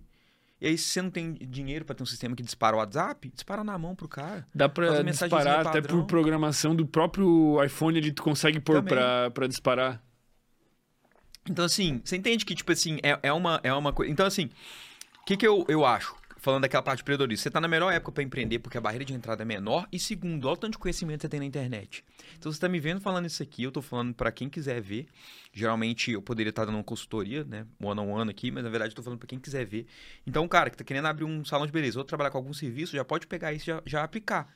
Vendo, o que, que você precisa? Literalmente nada. Você não precisa de um CRM, um sistema. CRM é um sistema né, de relacionamento com cliente. Você não precisa dele um completo agora. Você precisa só de uma planilha. Pegou um pouquinho mais de dinheiro? Pô, investe em um que já, já, já faz automatizado, WhatsApp e tal. Cara, tem certeza que um salão que nasce agora e fazer um negócio desse é muito difícil ele dar errado. Eu também acho. Porque nenhum Você faz. bota fé? Eu boto fé, pô. Óbvio que ele tem que ter um produto bom. E aí é o, é o- é o primeiro ponto. E depois você tem essa, essa questão. Então, growth a gente fala de duas coisas principais. É como adquirir cliente. Então, o que, que eu falei pra você? Eu daria corte grátis pra todo mundo. Por quê? Pra adquirir o cara. Uhum. E segundo, como eu rentabilizo o cliente que eu já tenho. Como eu rentabilizaria, seria toda essa gestão de relacionamento com o cara. Isso é surreal. E aí, todo, todo mês que ele viesse lá pra mim, eu ia tentar trazer um produto novo pra ele. Ah, Você pomada. me falou que você gosta de coisa? Aqui eu tenho essa pomada. Pá. Você me falou que você gosta de. Você me falou que você tava com caspa, né, mano? Na última vez que você veio. Isso é uma coisa importante. O barbeiro ir conversando com o cara e vendo. Você falou que você tava com caspa, né? Então, a gente tá com essa coisa no, no produto que ele é anti-caspa. Mano, Você tá ficando calvo. dor Toma de Solução. também. Dor, solução. Dor, solução. Toda a parte de vender, vender e, e- e realmente uma empresa ter sucesso é você entender a dor do cara e você trazer solução. Então, você é um barbeiro, dor, solução, dor, solução. Você é uma manicure, dor, solução. A, a manicure chegou e, e viu que a, sei lá, a cliente tem uma unha que quebra, que quebra muito. Pô, tô aqui com um negócio de tem um- Vitamina um D. suplemento. lá, tu- é, tem um suplemento aqui que ele faz. Pá. E aqui, eu não tô falando pra, tipo, nenhuma empresa. Se é uma manicure individual, você pode comprar uns negocinhos, umas vitaminazinhas, Ganha, Ligar. tira uma margem. tira uma margenzinha, pega aqui, ó, tem esse produto. Você tá lá na mão da pessoa, na frente da pessoa. É muito mais fácil a pessoa comprar isso do que comprar online, às vezes. Porque às vezes não tá nem pensando. Só que você vai falar e falar, ó, fermenta aqui, ó, produto que você quer. Então essas são as mentalidades que podem ser aplicadas por todo mundo. Essa é uma mentalidade de growth. Essas são coisas que podem ser aplicadas por todo mundo e não precisa ser, ser milionário. Então, assim, quando você começa a pegar essa, esse tipo de visão, você começa a tipo, enxergar a oportunidade em tudo. Literalmente tudo. Então, isso isso, que é, legal. louco, cara. É a sensação assim, ó, que quando chega a. Tu passou por etapas, né? Que tu se desenvolveu pra chegar onde tu chegou. Que eu sempre faço a analogia que parece que é como se fosse um videogame, cara. Que, que quando tu tá jogando uma fase, é muito difícil a fase que tu tá jogando. Mas, sei lá, se eu tô zerando Mario, a hora que eu caio pra, pra primeira fase, mano, eu passo voando essa fase. E isso que tu tá falando agora são fases que tu já passou. Que se tu, tipo assim, tu perdesse tudo que tu tem hoje, já tu não tem mais um real no bolso, tu vai ter que abrir qualquer negócio. Cara, tu vai passar essas fases voando. Eu vou começar. Porque tá aqui. E Tá isso aqui. é bizarro, cara. Exato. Porque existe. Tipo, é uma parada real. Tipo, tu enxerga algo que eu não enxergo e que as pessoas que estão acompanhando não enxergam. Simplesmente porque tu já passou essas fases do videogame. O, pensa bem, Fermento. Eu comecei fazendo rede social, fazendo literalmente tudo na empresa, embalando produto e enviando no começo na minha casa. Fomos crescendo, crescendo, crescendo. Hoje em dia eu tenho. A gente tá com 70 pessoas lá. Meu Deus. É, isso em dois anos e meio. Eu tive que desenvolver, tipo assim, muito e muito rápido. Porque pensa bem, cara, eu- o trabalho que eu tava fazendo no começo e o trabalho que eu faço hoje é totalmente diferente. O trabalho que eu fazia no começo era embalar camiseta, atender cliente, sei o quê. Hoje em dia eu lido com investidor, tem que fazer prestação para investidor, tem que, que, que, que é, é, é, fazer toda essa parte pública. Então, tipo, ah, é, é, é, falar com imprensa, tenho que, que direcionar meu, minha diretoria toda, fazer reunião de estratégica, fazer planilha de, tipo assim, pô, com vocês são os próximos cinco anos da empresa, fazer prestação para de resultado, de, pô, para o investidor falar, galera, foi assim, assim, assado. Então, assim, tive que me desenvolver pra caramba. E, e o que eu sempre penso é muito isso que você falou. Se hoje eu- a empresa acabar, cara, assim, não que eu vou ficar feliz, mas se hoje a empresa acabar, pelo menos uma coisa que eu levo são todas as coisas que eu aprendi, assim. É todo o meu aprendizado. Isso aí você leva pra, pra vida. Tu Contato que... que... você fez, tudo isso. Da mesma maneira que tu enxerga isso e acha óbvio, tu acha que tem alguém que enxerga pra tua etapa agora e acha óbvio o que tem que fazer pra explodir? Demais. Isso é louco, né? É, isso é louco. É igual você falou, parece que você vai subir no nível, né? É igual um joguinho mesmo. Tipo assim. Pô, eu comecei no nível 1 ali. Vamos falar que eu tô no nível 8. Aí eu jogo. Aí eu. Aí eu. O que, que eu faço? Tento trazer pra perto de mim uns mentores que estão no nível 20, 30, 40, 50. Então, assim, eu tenho muito mentor muito sinistro. Um grande amigo meu, Pedro Rabelo, um dos meus mentores, um dos caras mais geniais que eu conheço. O Alfredo Soares mesmo, não sei se você conhece ele, do G4 e tudo. Um dos meus mentores, né, investidor lá na Mínimo também, João Vitor, grande mentor meu desde o início, é, é, lá do G4 também. É, sem falar dos vários, a gente mesmo, quando a gente fez nosso. Quando a gente pegou a nossa primeira captação de investimento, a gente fez com muito a gente fez com muitos empreendedores. Então, a gente fez um cheque pequeno para vários empreendedores. Então a gente trouxe uma, Um network. um network muito foda, uma galera muito boa. Por que fazer uma captação de investimento? Cara, você. Pela grana ou também por isso? Pelo relacionamento? Os dois. No caso, foi pelos dois. A gente, Tá. a gente queria a grana pra quê? Ah, igual eu falei, a Minimal ela, ela é uma empresa muito é, saudável financeiramente, só que a gente queria lançar as outras duas empresas. Entendi. Então, como Aí a gente queria precisa- lançar, aí a gente falou, pô, vamos pegar uma captação aqui e tal, aproveita e coloca um pouco na Minimal, dá uma acelerada e tal. E a gente também queria ter essa galera perto. Por quê? Porque era a galera que já tava acompanhando a gente, já tava tipo assim, pô, quero fazer parte, quero estar aí e tal, quero estar junto. E a gente falou, pô, eu também quero ter esse cara perto de mim. Uhum. Então, tipo assim, hoje em dia, eu tenho, no meu board, hoje em dia eu tenho, tipo assim, muita gente foda que acompanha a gente, todo mês estão lá dando porrada na gente pra gente aprender, fazendo a gente se desenvolver. E é isso que você tá falando. Então, tipo assim, eu tô agora aprendendo. Vamos falar que, eu- igual, ah, saí do nível 1, tô no nível 8, eu tô aprendendo com galera que tá no nível 30, nível 40, nível 50. E essa galera, e- e isso é mais bizarro ainda, essa galera que tá no nível 50, tá tendo é, é, mentoria com galera que tá no nível 100. assim. os bichão. né?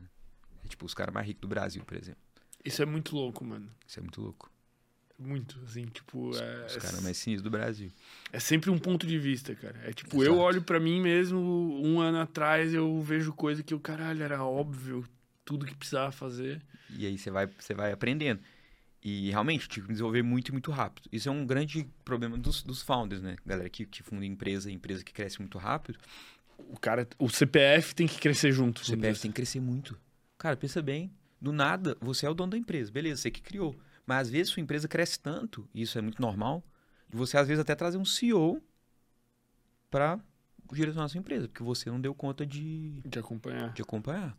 Isso é normal, né? Às vezes não é que o cara também, ah, o cara é ruim e tal, o cara só entendeu que, tipo assim, cara, não é um trabalho pra mim, trabalho pra outra pessoa. Uhum. Até hoje eu tô aqui, mas pode ser que, tipo, daqui três anos a gente chegue num patamar que eu falo, mano, eu não dou conta daqui pra frente.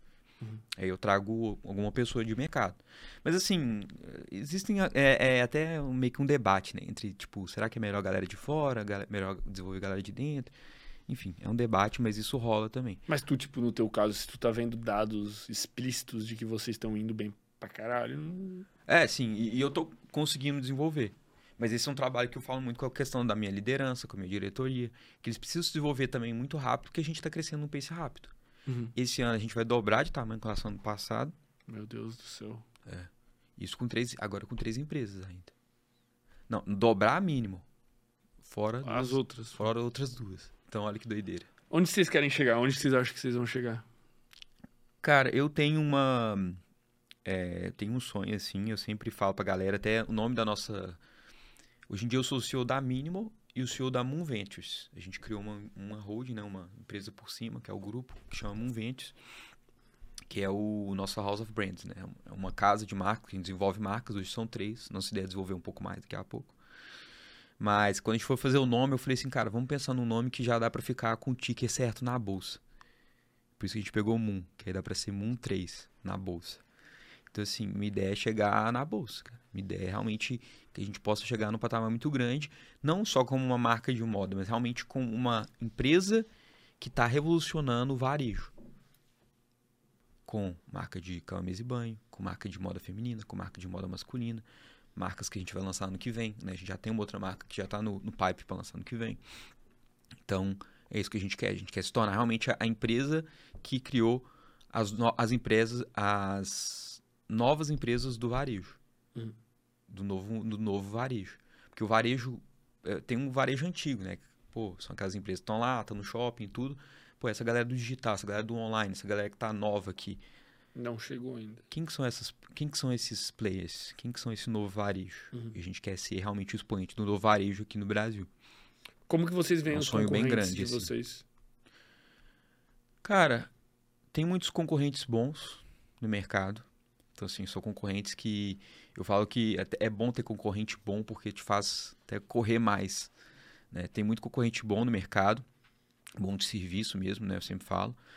É, Só que eu não, não nunca olho pra eles e, tipo, e fico assim, cara, eles vão acabar comigo. Não, eu, assim, eu falo, e eu, eu falo isso até lá dentro com, né, com, com, com o nosso time. Eu falo, gente, a gente tem que tentar ser o melhor possível para os nossos clientes, para os nossos colaboradores, para os nossos investidores. É isso que a gente quer. Não quer bater em empresa X ou Y, a gente quer ser simplesmente o melhor em tudo que a gente puder. Vamos se autodesenvolvendo que a gente vai chegar lá. Então, assim, eu, eu sou um cara. E nesse tipo de mercado, não é um mercado que é um mercado. Porque tem mercado que é foda, né? Às vezes tem, tipo, três empresas e é concorrência bruta mesmo, que, tipo, não tem muito espaço. Uhum. Mas esse é um mercado que ele tem muito espaço. Então, eu não fico. Eu fico menos olhando para concorrência e mais olhando para, tipo, o que, Por que, que que tu acha que tem muito espaço? Que porque tem muita gente que pode tem muita comprar. Gente. Mercado de consumo e varejo no geral, isso é uma coisa legal. Ele. Lembra que no começo do podcast eu estava falando sobre as empresas que são in take it all. Uhum que tipo você geralmente domina um mercado, isso fica só uma empresa. Uhum. O bom do mercado de varejo no geral, de bem de consumo, é que tem vários ganhadores. É meio que infinito, é tipo. É, não é infinito, né? Mas tipo, se a gente pegar para olhar moda, quantas marcas de moda de sucesso tem? Várias, entendeu? Então, tipo assim, é um mercado que existe potencial para muita gente. Uhum. É um mercado competitivo, moda, por exemplo, é um mercado super competitivo. Mas existe potencial para muita gente. Por quê? Porque o mercado super consumo tem muito consumo.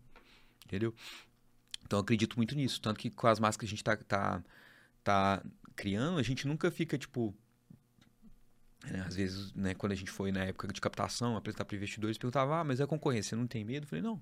A gente está criando uma comunidade de galera engajada. Nossos clientes são super engajados, cara. Assim, você entra nos nossos comentários do Instagram, você vê a galera falando assim, cadê o Bento? A galera chegou no atendimento, velho. Fica falando assim, eu quero falar com o Bento. Tipo, tem um negócio assim. Tipo, a galera realmente se conectou com a nossa marca. É, assim como as outras marcas, Home, muito. A gente tá criando marcas que as pessoas vão se conectar e vão querer comprar da gente. Não é tipo, pô, tô aqui concorrendo no preço mesmo e tudo. Não. Tipo assim. Tanto que eu não, também não tô concorrendo no preço com outras empresas. Tô concorrendo em que? Em formar uma comunidade de galera que, que gosta. Tanto que a gente acredita muito nisso, né? Em criação de marca. Então a gente se chama House of Brands. Uhum. A gente não é simplesmente uma empresa de vender, é uma empresa de criar marcas. Uhum. Então a gente está criando marcas que realmente se conectam com, com as pessoas. Até pelo nome club também, né? Club.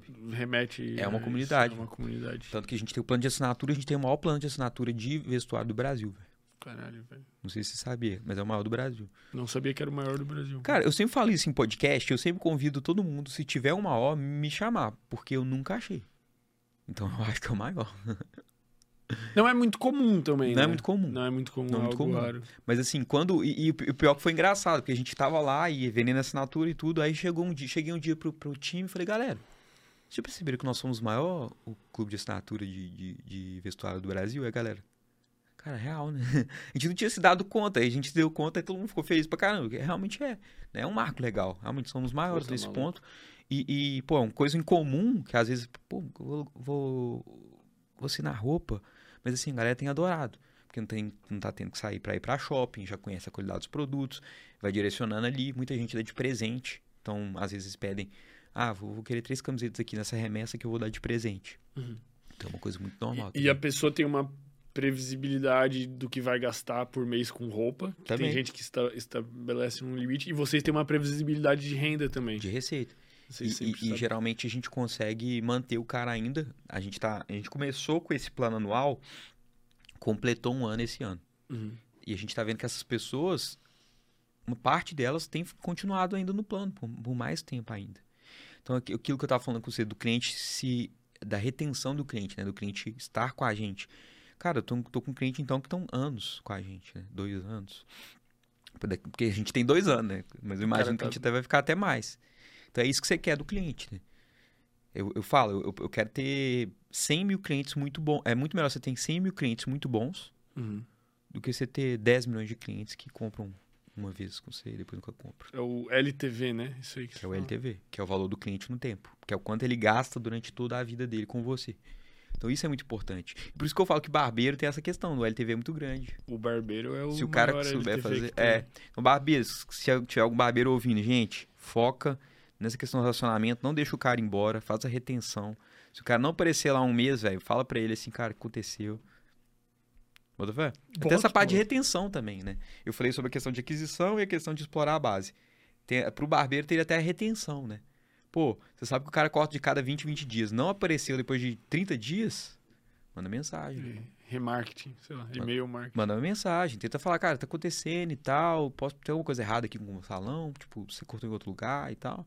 Você me traiu? É, tem aquele meme do barbeiro, né? É. Tem aquele meme lá, né, que o cara falou, pô, é, é, demitindo, demitiu o cliente lá, não foi? Pô, esse eu não vi. Pô. Tem um meme lá que o barbeiro fala assim, não, você cortou em outro salão, então eu tô te demitindo, eu não quero cortar meu salão. Caralho, velho. Eu já vi um que é uma cena mega dramática, assim, tipo, o cara vai no barbeiro e daí o barbeiro descobre que o outro cortou, assim. Aí começam a chorar. Traição, assim. Traição, velho. Traição de, de novela. Mas, mas é, pensando nessa retenção, dá pra fazer isso também, cara. Então, tipo assim, dá pra você chegar pro cara e, e ver o cara que já não corta mais de 20 dias. Que aí a gente volta naquele ponto de é, ter o máximo de valor em cada cliente. Você vai ter o máximo de valor do cliente e se Uhum. você fizer esse trabalho muito bem feito, o cara vai ter também o máximo de valor de você. Então, assim, é um... A gente fala de estratégia de marketing, a galera às vezes acha, nossa, marqueteiro e tal.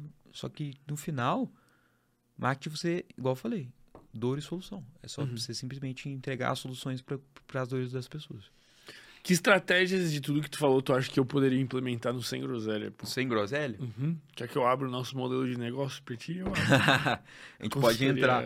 Mas, cara, é um, é um mercado que. É um modelo de negócio que eu, eu entendo pouco, para falar a verdade, um pouco de entretenimento, assim. Mas acho que uma coisa legal, assim, que acho que é uma questão que, pelo menos, eu entendo que em podcast é muito coisa, é indicação. As pessoas veem muito por indicação, eu acho. Uhum. Tipo, ah, assistir isso aqui. É tipo, "Ô, assisti isso aqui, isso é top. Então eu tentaria, se eu, se eu tivesse um, um coisa de podcast, eu tentaria algum, algum modelo de, de indicação. Mas como assim?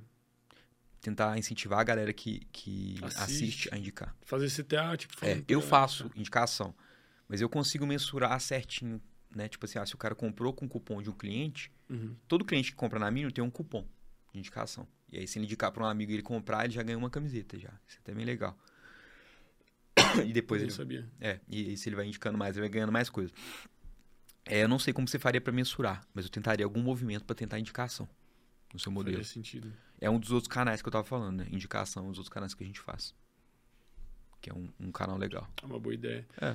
Cara, que, que conhecimentos tu acha que um, que um bom empreendedor precisa ter pra dar certo, assim? De tudo que tu sabe, o que, que tu acha que são os pilares de coisas que tu aprendeu aí? Quais são os pedaços de conhecimento ao longo dessa jornada que tu acha que são o que te fez dar certo? Beleza. Cara, vamos lá. Eu, eu falo que empreendedor é uma coisa é, é engraçado, né? Porque quando você é empreendedor, você faz de tudo, assim. Tipo, realmente, cara, você tem que aprender de tudo, né? É impressionante. Eu tava até refletindo esses dias sobre os, os, os maiores empreendedores que eu conheci, o, que que era um dos pontos mais...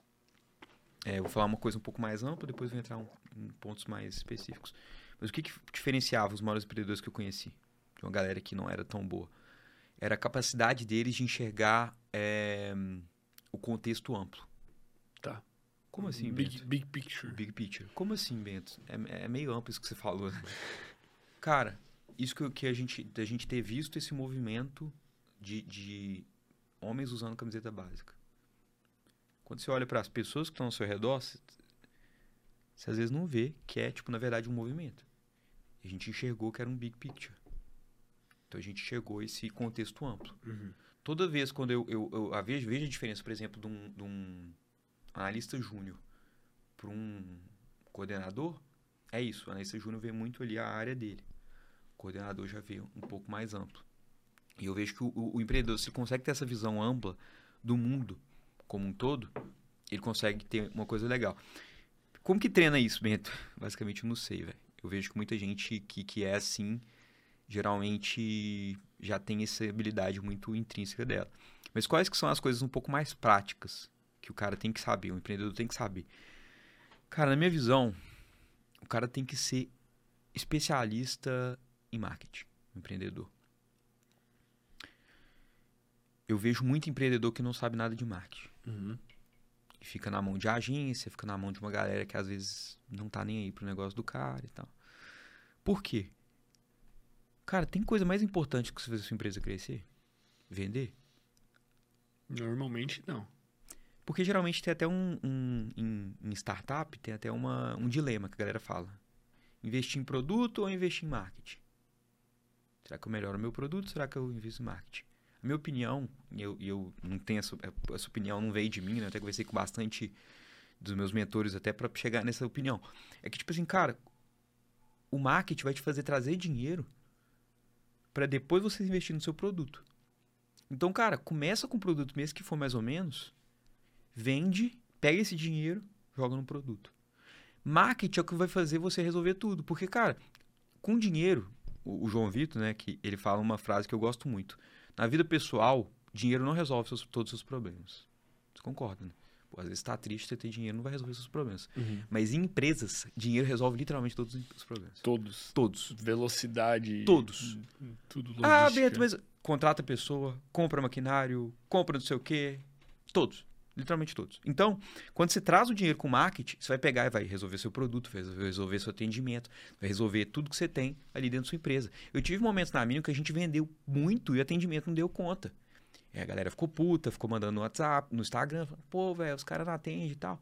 E aí o que a gente fez? Contratou gente. Contratamos gente. Então é esse movimento, você trazer dinheiro, você ir melhorando a estrutura. Porque se você quer crescer uma empresa realmente muito rápido, igual a gente fez, isso é uma escolha, né? Você pode também ter a escolha de crescer ela mais devagar. Não tem problema. Mas você tem a escolha nossa de crescer muito rápido, você vai ter que ter esse que eles chamam de loop de feedback.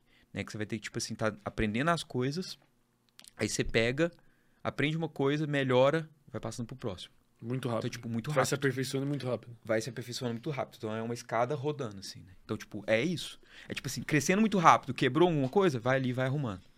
Ah, crescendo muito rápido, a logística deu pau, beleza, vamos pegar, vamos contratar aqui, vamos resolver. Ah, o produto tá precisando melhorar, beleza, vamos pegar aqui, vamos melhorar o produto. E é isso muito nossa pegada. Então, esse foi um dos motivos que eu acho que fez a mínima crescer muito. Foi essa visão nossa de growth, essa visão de, tipo assim, realmente a gente precisa crescer para movimentar o mercado, para movimentar, para pegar dinheiro e melhorar as áreas que a gente tem. Então, tipo assim, hoje em dia nosso atendimento é muito melhor, nossa logística é muito melhor, nosso produto é melhor. Mas se eu não tivesse crescido a empresa, eu não tava nem aqui falando com você. Sim. Né? Então, tipo assim, apesar dos estresses que a gente passou, apesar de, tipo, pô, ter dado pau em muita coisa, cara, eu, eu passei muito estresse, assim. Eu, eu, quando eu fui empreender, eu falava, eu sabia que era difícil, mas eu não imaginava que era tão mas isso, difícil. isso que eu ia perguntar, cara, como é que. Quais foram os momentos mais foda, assim, velho? Tipo, deu uma merda assim, tu falou, cara, meu Deus, hoje tu vontade de eu acho que os momentos mais fodas foi no início da empresa, que realmente que, que... A insegurança? A insegurança, porque, tipo, cara, você tá começando uma empresa, eu tava naquele primeiro mês que não tinha vendido uma coisa, e o pior, você chegava... Eu cheguei na... A, amigo meu falando assim, ah, essa lojinha sua, não sei o quê, tipo... Eu fiquei sabendo de, de outros amigos, né? Falando mal de mim, falando, mano, o que, que é esse negócio que os caras estão fazendo? Nada a ver, velho. Então, assim, aí você fala, você fala, realmente, velho, o que, que eu tô arrumando? Aí você começa a se questionar. Uhum. Né? Mas eu, eu realmente eu, eu não pensava muito, tipo assim, será que vai dar certo? Eu, eu só pensava em, tipo assim, eu trabalhava pra caralho, no outro dia que eu vou trabalhar. Mano, no outro dia eu vou fazer isso aqui. No outro dia eu vou fazer isso aqui. Eu trabalhava 14, 12 horas por dia, igual um retardado. Por quê? Porque eu sabia que eu queria fazer o negócio dar certo. Então eu ficava, porra, mas será que dá certo? Não. Eu assim, eu vou fazer isso. Se não der, eu vou fazer isso. Se não der, eu vou fazer isso. E eu vou bater a cabeça na parede, até a hora que eu for conseguir. Então foi um, um, um, dos, um dos piores momentos, realmente foi no início. É, hoje em dia a empresa tem ido muito bem, então assim, eu tô tendo coisa mais difícil. Mas eu também tive um momento muito difícil, que foi na primeira Black November nosso, que eu te falei que a gente fez o nosso primeiro milhão. Uhum. Então a gente fez o nosso primeiro milhão, o negócio tudo dando certo e tudo. Só que, tipo assim, é, a gente tava. É, tava vendendo muito rápido e a fábrica não tava conseguindo entregar tão rápido. E aí a fábrica foi lá, atrasou para entregar. Então, tipo assim, já tinha um tanto de cliente puto que não recebeu os produtos. Chegou. Cara, no que chegou pra gente, a gente falou, beleza, é, transportadora, leva pra gente pro nosso galpão. Hum. A carga pegou chuva. Inteira, molhou tudo. Molhou tudo. Tudo, tudo, tudo. um erro da, da, transportadora, né? Porque, em tese, quando você bota na mão do transportador, ela tem que deixar tudo certinho e tal. E aí, velho? Cara, na hora eu lembro que assim, eu tava assim, tava tão no estresse tão grande por causa desse negócio, eu tava tão preocupado, e o primeiro ano de empresa, assim, agora eu já tô com mais casca também, você vai criando casca. Que eu olhei assim, eu falei assim, eu comecei a rir, velho. A galera no escritório, todo mundo, a galera no escritório, todo mundo, tipo assim, tenso, eu comecei a rir. Eu comecei a rir muito, assim. Aí todo mundo olhando pra mim, kkkk, os caras, mano, o que que foi? Eu falei, mano, vou fazer o quê? A gente se fudeu, gostou. Eu vou rir. Não sei o que eu faço, sentei na cadeira. Eu falei, eu sei o que eu faço, mano. Vou ficar aqui rindo, aqui dois minutos eu vou descobrir o que a gente vai fazer, mas por agora eu vou rir. Aí no final, depois a gente resolveu e tudo, consegui mandar pra galera. Tive uma Mandaram galera que... secar? Não, essa daí a gente teve, Descarte. teve uns que a gente. Esse, essas, esses produtos não foram enviados pra cliente. Vocês ficaram, tipo, sei lá, pra vocês, mano, É, a gente pegou aqui, depois a gente vendeu pra próprio Mas colaborador e, e, e a, a transportadora tem que arcar daí com a... Tem. Entendi. É, Caralho, com uma parte lá. rolê, Mas assim, também foi uma, uma dificuldade muito grande. Então, no final deu tudo certo, tivemos alguns clientes insatisfeitos, mas no final, muito cliente é, insatisfeito. Satisfeito. Então, assim, esse é um mercado quando você cresce muito. Então, às vezes eu fico. Às vezes a gente tem esses erros com alguns clientes, mas no geral, a gente já atendeu mais de 60 mil clientes. Então, assim, a gente tem, sei lá, mil que ficaram insatisfeitos, mas 59 mil super satisfeitos, que deram muito bem. Então, isso também é um dilema na vida do empreendedor também, né?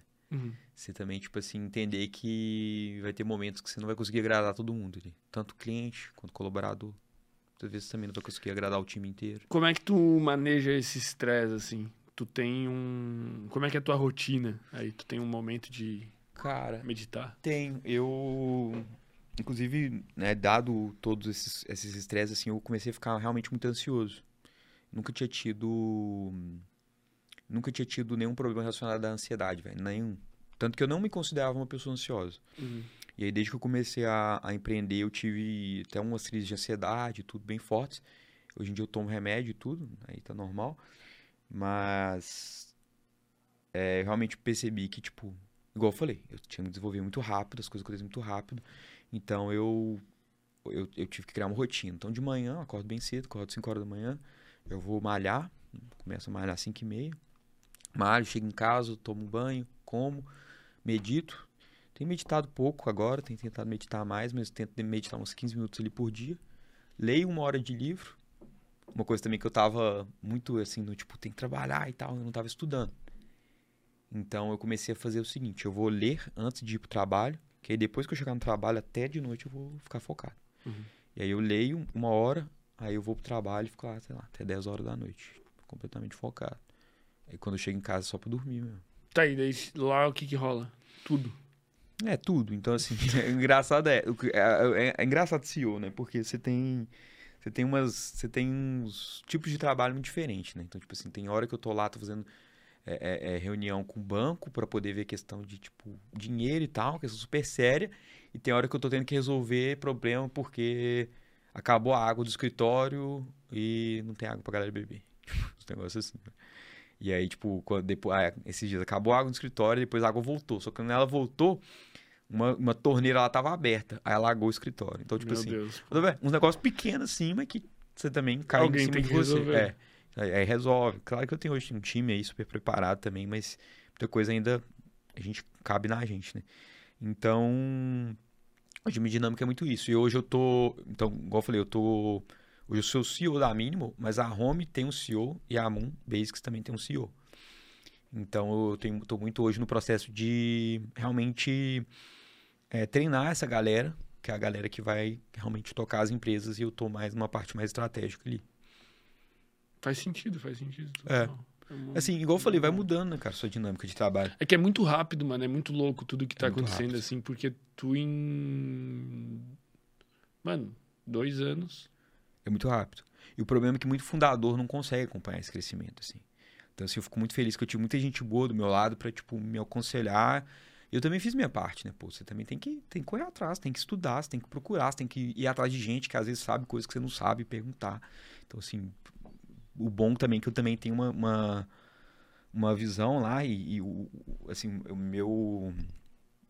Vamos falar assim, meu lema hoje de trabalho lá na mínima é tipo assim, cara, o que tiver que precisar fazer, eu vou fazer. Tu é Dentro- meio obstinado, eu acho que é uma palavra. É, eu sou obstinado, assim, dentro dos limites ali do que eu considero que é ético, que é moral. Mas, assim, se não é, se são todas coisas corretas aí dentro da lei, eu vou fazer.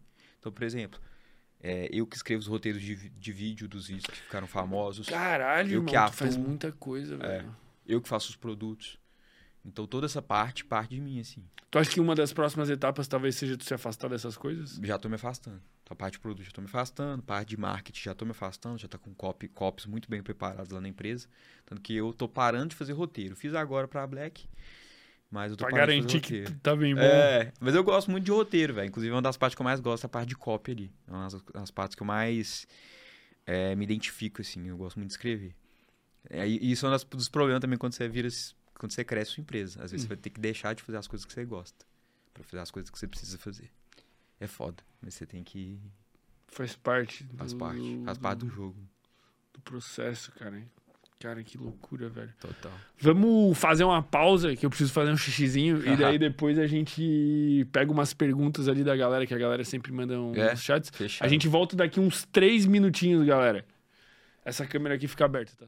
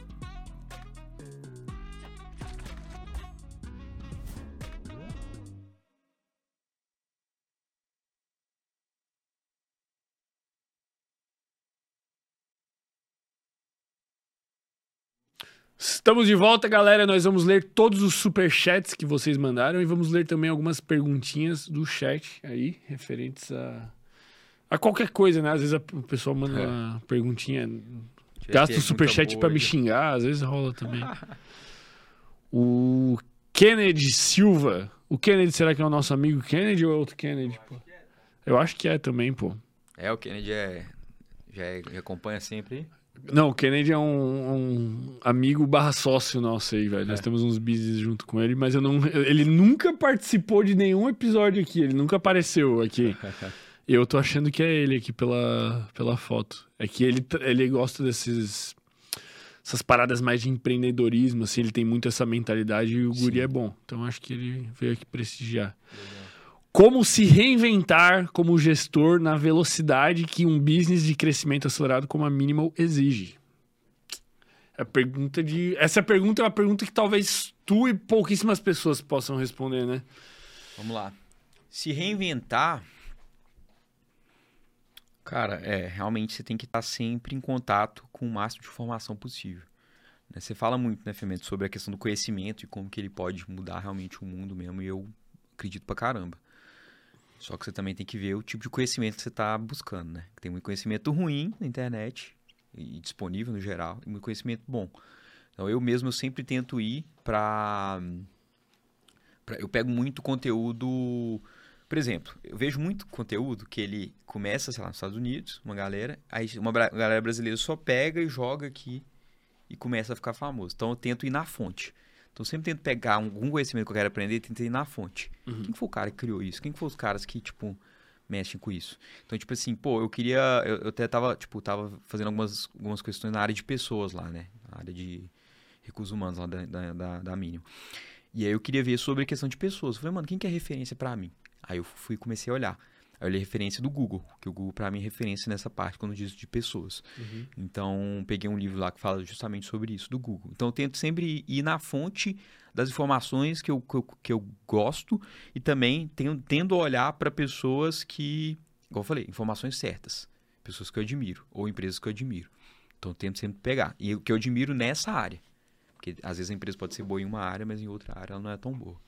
Então, eu sempre uso isso para me reinventar. Mas, cara, no final das contas, é realmente uma coisa desafiadora e é muito é, muito corrido, assim. Então, assim, o que, que eu faço? Eu leio muito, eu vejo muito podcast. E tudo que eu leio é gringo. Tudo que eu ouço é gringo também. Por quê? Porque eu acredito que a galera hum, lá. Não é só porque é de lá é melhor, mas é tipo, eu vejo muita coisa começando lá. Tem um mercado mais sofisticado, vamos dizer assim, mais. Mais sofisticado também. Então vamos falar lá. Eu aprendo muito sobre marketing digital. Cara, pra mim não tem ninguém que faz marketing digital igual os americanos. Então, e geralmente as coisas começam lá, a galera pega, traz pro Brasil e aplica aqui. Existe um- uma espécie de, de delay, assim. Eles meio Tem que um ditam uma tendência. Tem um delay. Os caras estão fazendo negócio. Tem gente que fala que o delay é de 5 anos. Eu já não acredito hoje em dia com a internet. Acho que é menos. Mas existe um delay. Então, tipo assim, eu pego, sempre tento pegar na raiz. Tipo assim, pô, o que a galera tá falando sobre isso agora? Pá. Eu vou lá e pego lá. Então, é uma coisa também que eu sempre fiz. Tem, tem alguma marca lá parecida com a, com a Minimal? Assim? Cara, parecida, mais ou menos. Tem uma marca que até eu descobri ela depois que eu lancei a Minimal, né? Então, tipo, nem é uma marca que eu me, me referenciei quando eu, eu criei a Minimal, que chama. Que tem uma marca que cresceu pra caralho e muito rápido, como a Minimal, que é a Uhum. True Classic, que chama. Que é nessa pegada É uma básica, pegada blá, básicos e tudo, um- uma, uma roupa masculina. Até comprei os itens dele, achei as nossas melhores, assim, pra falar bem real. Mas é uma marca bem legal e eles têm uma pegada bem parecida com a gente. É até interessante que, tipo, eu não peguei eles de referência, mas eles fazem vídeos, os, os anúncios deles são bem próximos do nosso. É, é bem legal, assim, tipo, bem parecido. Então, a gente usa de, de, de, né, não sei se você já viu aqueles anúncios que a gente fez do cientista, né? Que é Não aquele vi, que cara. é um que eu vi cientista, coloca um bigode, fica parecendo o Fred Mercury, você nunca viu? não? Tá, esse eu vi já. É doideira, depois eu te mostro. É, quando a gente, a gente faz uns vídeos que é uns vídeos cômicos, né? Pra Sim, chamar, aham, que a pra gente, chamar atenção. que eu sempre falo, a propaganda tem que ter entretenimento mais informação, né? Então, informação para vender, entretenimento é para reter o cara para ele poder assistir sua propaganda. Então, a gente fez muito isso e os caras fazem lá muito parecido também.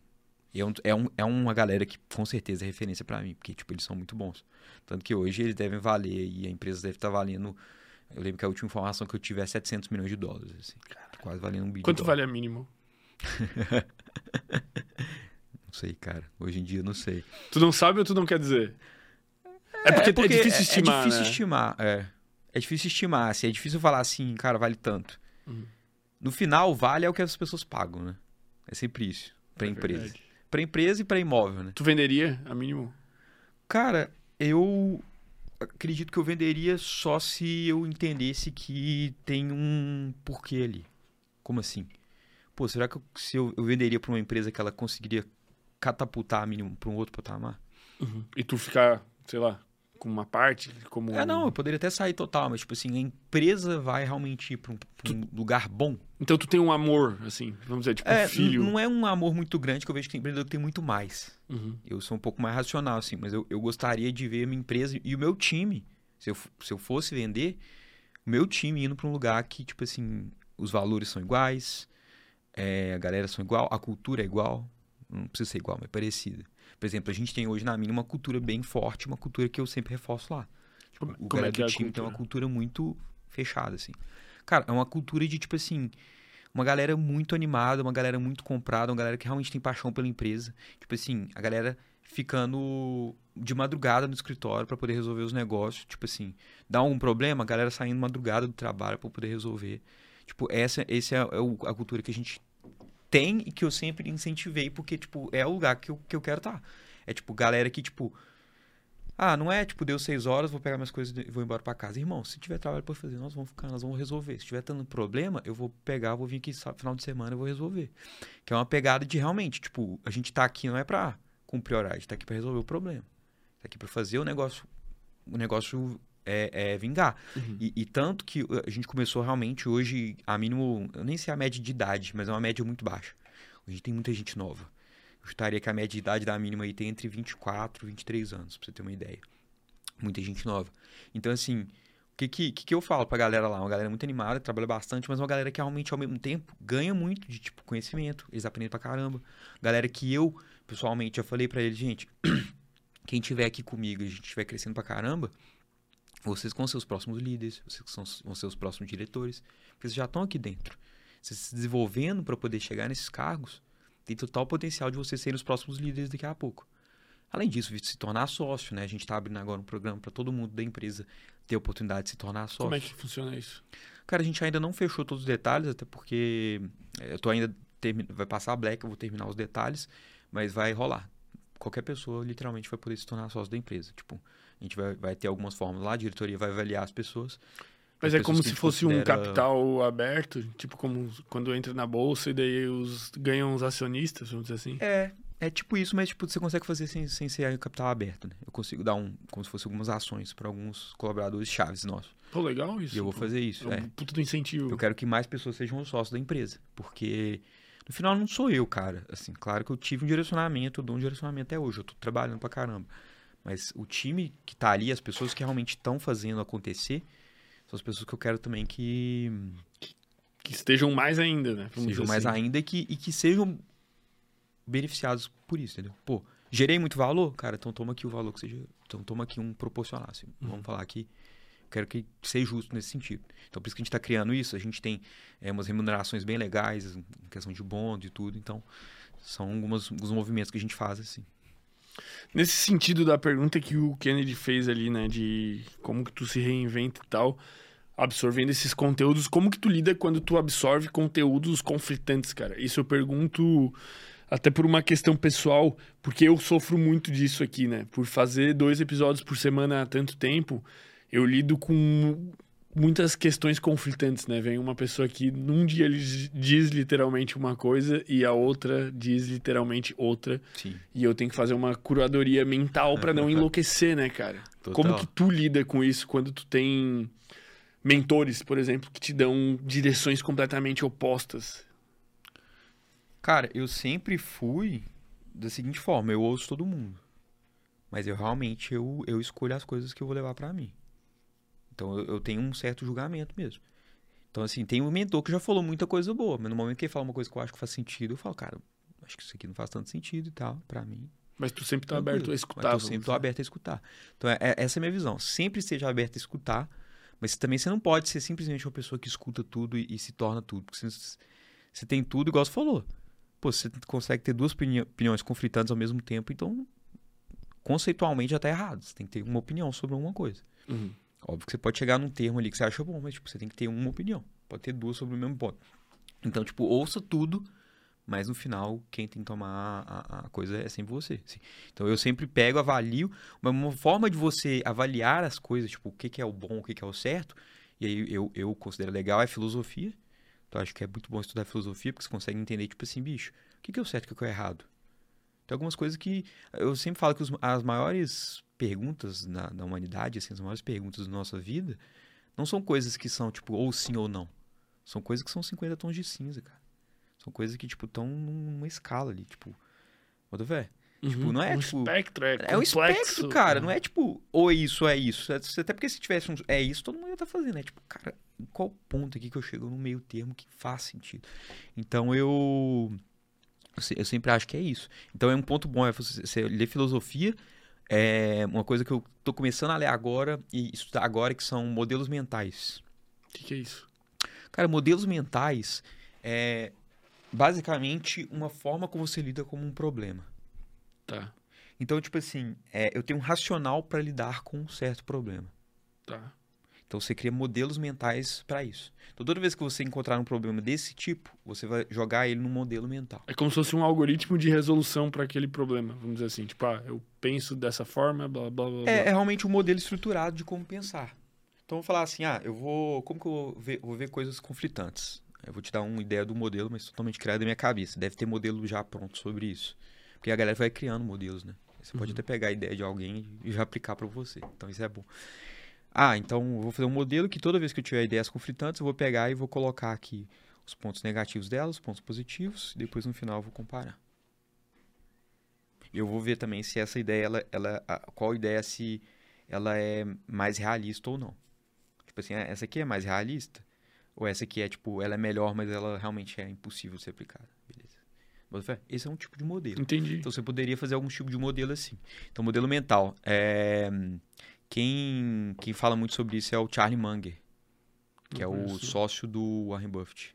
Caralho. Tá mal de sócio. É, o, cara é, o cara é bilionário, assim. Tu usa. IA de alguma forma? É, inteligência artificial? Isso. Uso. Como? Cara, eu uso muito pra empresa, assim. Às vezes eu uso pra, tipo, quero fazer algum... é, alguma, alguma copy mesmo de, de venda, pegar ideia com ela, quero é, falar sobre algum ponto específico de processo ali dentro, aí eu geralmente pego. É muito bom, né? Porque eu sempre falo, ela não dá a resposta final, né? Mas faz. Eu um- acho pior a galera que chega com uma resposta final que vem do AI. Tipo, pra mim, hoje em dia não dá. É tipo, mano, pega o que ela falou, veja o que ela falou e ela vai te dar a ideia pra aí você construir suas respostas. É sempre isso que eu faço. Nunca pego, vai copiar e colar. Tipo, beleza, ela falou isso, interessante. Ou tipo assim, ah, me dê alguns modelos de gestão de projeto. Ela vai listar pra mim. Aí eu vou achar um interessante, aí eu vou procurar entender desse, entendeu? Aí, Uhum. ah, vou estudar sobre esse, tá? Aí é legal.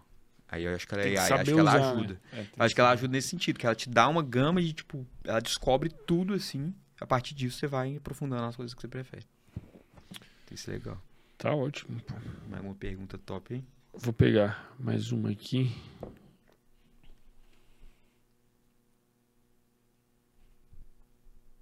O nosso amigo o Wellington Ribeiro mandou um superchat. Obrigado pelo superchat, Wellington. Qual sua opinião das empresas chinesas que estão competindo com o mercado da moda do varejo no Brasil? Qual a minha opinião? É, sobre as empresas chinesas que estão competindo com o mercado da moda de varejo no Brasil. Cara, esse é até um tema polêmico, assim. Isso é tipo da, parte. da Shein? É, pode ser Shein, outras marcas e tudo. É um tema meio polêmico, porque entra em vários pontos, mas o que eu posso falar é tipo assim, cara, eu, assim, ah, Empresas chinesas. Cara, se não for chinesa, vai ser outra empresa de outro país. Por que, que é um tema meio polêmico? Oi? Por que, que é um tema meio polêmico? Cara, é polêmico porque ao mesmo tempo você tem pessoas que acreditam que, tipo assim, pô, é, é bom a galera ter acesso a, a produtos mais baratos e tudo. E só que aí você tem outras pessoas que falam que eles estão tirando emprego do Brasil porque as indústrias aqui estão ficando sucateadas por conta disso. Tá. Não vou entrar muito no mérito desse, dessa discussão. Que vai é para uma um discussão- liberalismo, mercantilismo. É, cara, é uma discussão um pouco ampla. Eu acho que. Eu não vou entrar muito no ponto dessa discussão, mas eu acho que a mentalidade que eu vou falar sobre isso, e quando a galera fala sobre isso, é tipo, cara, vai ter concorrência de, de algum lado. Se não for do chinês, vai ser do seu vizinho. Se não for do, do seu vizinho, vai ser do europeu, ou vai ser do americano. Então é o seguinte, foca no seu negócio e faz acontecer, velho. Não fica pensando muito nisso, não. Então, às vezes, eu fico vendo uma galera de moda falando, ah, mas a chinesa, a chinesa. Irmão, aceita e vai, entendeu? Não tem o Melhora que o seu fazer para negócio. mudar. É, aí, aí a galera começa a fazer lobby. O que, o que rolou agora, rolou um lobby pra galera taxar as compras que vêm de fora do, do país. Uhum. Não foi pra arrecadação isso, cara. Vai ajudar na arrecadação. Mas foi muito mais um lobby. Sim. É. Para as pessoas, para as empresas daqui Para as empresas aqui ficarem melhor. ficarem um melhor. lobby, cara. Sim. Assim, isso aí é descarado. Então, assim, é, se eu concordo ou não, não vou entrar no mérito. Mas a questão de é, foca no seu negócio. Faça o seu negócio ficar melhor, entendeu? Do que realmente ficar pensando nas outras empresas. Essa é muito, é muito a minha visão. Realmente, para quem vende produtos de, com valor um pouco mais baixo, eu não sou tão afetado pela Shein, porque eu vendo produtos um pouco mais premium. Mas para quem vende produtos um pouco mais baratos, realmente estão sendo bastante afetados. Então, as varejistas que antes vendiam mais barato é, estão sendo muito afetadas. Sim. Estão sendo muito afetadas. Eu, eu não tenho muita opinião formada também, É. porque é sempre uma faca de dois gumes, né? Faca de dois gumes. É Se aquilo tu que eu falei, o né? imposto, tu, porra, pro consumidor fica pior, mas pra empresa fica melhor, daí gera mais emprego, daí não sei o quê. É, tipo, é aquele negócio, né, de, tipo, 50 tons de cinza, cara. Ao mesmo tempo que você tá, o, o consumidor tá se beneficiando de uma empresa vendendo mais barato, só que ele tá perdendo o emprego do outro lado. Uhum. Cara, enfim, não- acho que eu nem consigo entrar nesse, nessa discussão. Acho que eu nem tenho muita capacidade. Mas se for falar, não, coisa de empreendedorismo é foca no seu negócio e tenta fazer ele melhor. Foca no que tá no teu controle, Foca no que tá no vamos teu dizer. controle. Muito, muito bom que você falou, velho, porque eu não tava pensando nisso. É isso. Tem muita coisa que, que tipo assim, eu vejo às vezes uma, uma galera falando, ah, mas o, o governo fez tal coisa, ah, mas a economia tá tal jeito. Irmão, você não, você, não, você não tá percebendo que toda vez que se faz umas coisas dessa, você tá tirando o seu poder de ação e dando na mão do outro? Uhum. É isso que você tá fazendo, velho. Você tá dizendo que a sua vida vai ser controlada pelas outras pessoas. Pega isso tudo e fala assim, irmão, tudo que rolar de ruim na minha vida, ou na minha empresa, a culpa é minha. No momento que você fala isso, é, é, é duro, porque não vai ter ninguém pra poder culpar, falar assim, ah, velho, eu sou assim porque meu pai, não sei o que, porque minha mãe, não sei o que. Não, eu sou assim porque eu sou assim. Na hora, é é duro, mas pelo menos você tem agora a liberdade de agir. Você tem basicamente agora o poder nas suas mãos. velho. Porque eu conheci muita gente que fazia isso, velho. Tirava. Isso aqui não é culpa minha, isso aqui é culpa de sei o quê, isso aqui é culpa do governo, isso aqui é culpa da economia, pá, pá, pá. O que, que a pessoa faz? Ela não tem mais liberdade. Tipo, o que, que ela pode fazer? Se nada é culpa dela, ela é só uma vítima. E é isso. Vai ser isso pro resto da vida. Se ela pega tudo isso e fala, mano, tudo é meu, às vezes nem é culpa sua, mas fala, tudo é meu, você já vê que você tem campo de atuação. Isso é uma filosofia que eu tenho muito na minha vida. Tudo que rola na minha empresa de errado é eu. Ah, mas foi uma pessoa que errou embaixo do C, beleza, mas eu que errei então, porque eu não ajustei direito com a pessoa. Esse é um ponto que eu percebo bastante em comum entre as pessoas que, que se sentam aí nessa cadeira, velho. Essa. Trazer, né? Essa a responsabilidade pra si e buscar resolver, velho. Cara, eu, eu acho que a galera de sucesso não tem como ter um mindset diferente desse, assim. Porque, tipo, pô, como que você fica de sucesso? Tipo assim, vai rolar alguma coisa. Vai rolar uma determinação do governo que vai fazer sua empresa. E aí, o que, que você vai fazer? Você vai ficar botando a culpa nela e tentando, tipo, ah, mas não sei o que, reclamando? Ou você vai ver um jeito de sair e falar, ah, vamos fazer de jeito aqui, etc, etc. O empreendedor é isso. O empreendedor, é, apesar de tudo que tá rolando, apesar de meteoro, não sei o que, apesar de, de, de- Pode estar rolando caos, ele tá contornando. É tempo isso. todo. É. Por exemplo, o. Um amigo meu, Marcelo, que ele foi um dos, dos fundadores do Submarino, ele estava me contando esses dias, né, num evento que a gente foi, que ele. Acho que foi na França, ele, ele tava dando livro de graça. Ou na Espanha, alguma coisa assim. E aí diz que pelo, pela lei lá não podia dar livro de graça. uma lei engraçada, né? Aí o que, que ele fez? Colocou o livro a um centavo. Então, assim, o, o empreendedor é isso, ele não fica reclamando, ele dá um jeito de, de sair, né? De, de crescer assim. Essa é muito minha, minha opinião sobre isso. Assim. Tá ótimo. Vou pegar mais uma aqui, saideira. É...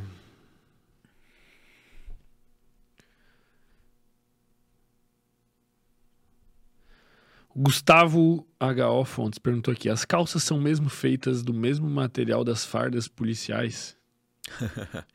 Sim, o... Sim? Não, né, né, é o mesmo tipo de tecido que é a sarja. Tá, entendi. Ela é usada, ela é usada realmente para para uniforme, uniforme policial e militar.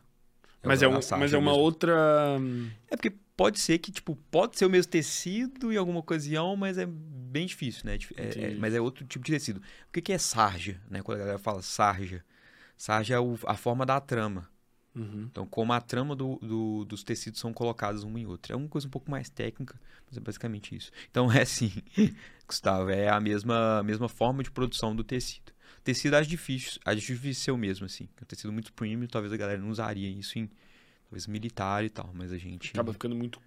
é, caro custo fazer ficaria um pouco mais caro. Mas a, a, a, é o mesmo tipo de tecido. Mesmo tipo de tecido. Tipo de, tipo de tecido, vamos falar assim.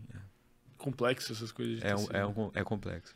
Tem vários detalhes. aí. Cara, fechou aqui as perguntas. Irmão, muito obrigado por ter vindo aqui Obrigado, velho. compartilhar Obrigado aí a tua, a tua experiência e os teus conhecimentos, cara. Eu acho que é, é muito bizarro, mano. Essa parada, assim, desse negócio do, do videogame, da vida e, e o quanto que dá pra aprender com alguém que tá acima hoje. O que tu fez aqui foi transmitir uma parada pra mim e a galera que tá assistindo aprende por consequência. Talvez tenha algum barbeiro aqui, talvez tenha alguma manicure. Total. Talvez tenha outra pessoa que vai abrir uma empresa e o negócio vai dar muito certo já porque acompanhou aqui. É, é muito louco isso, velho. O jeito que o Total. conhecimento é transmitido, pô.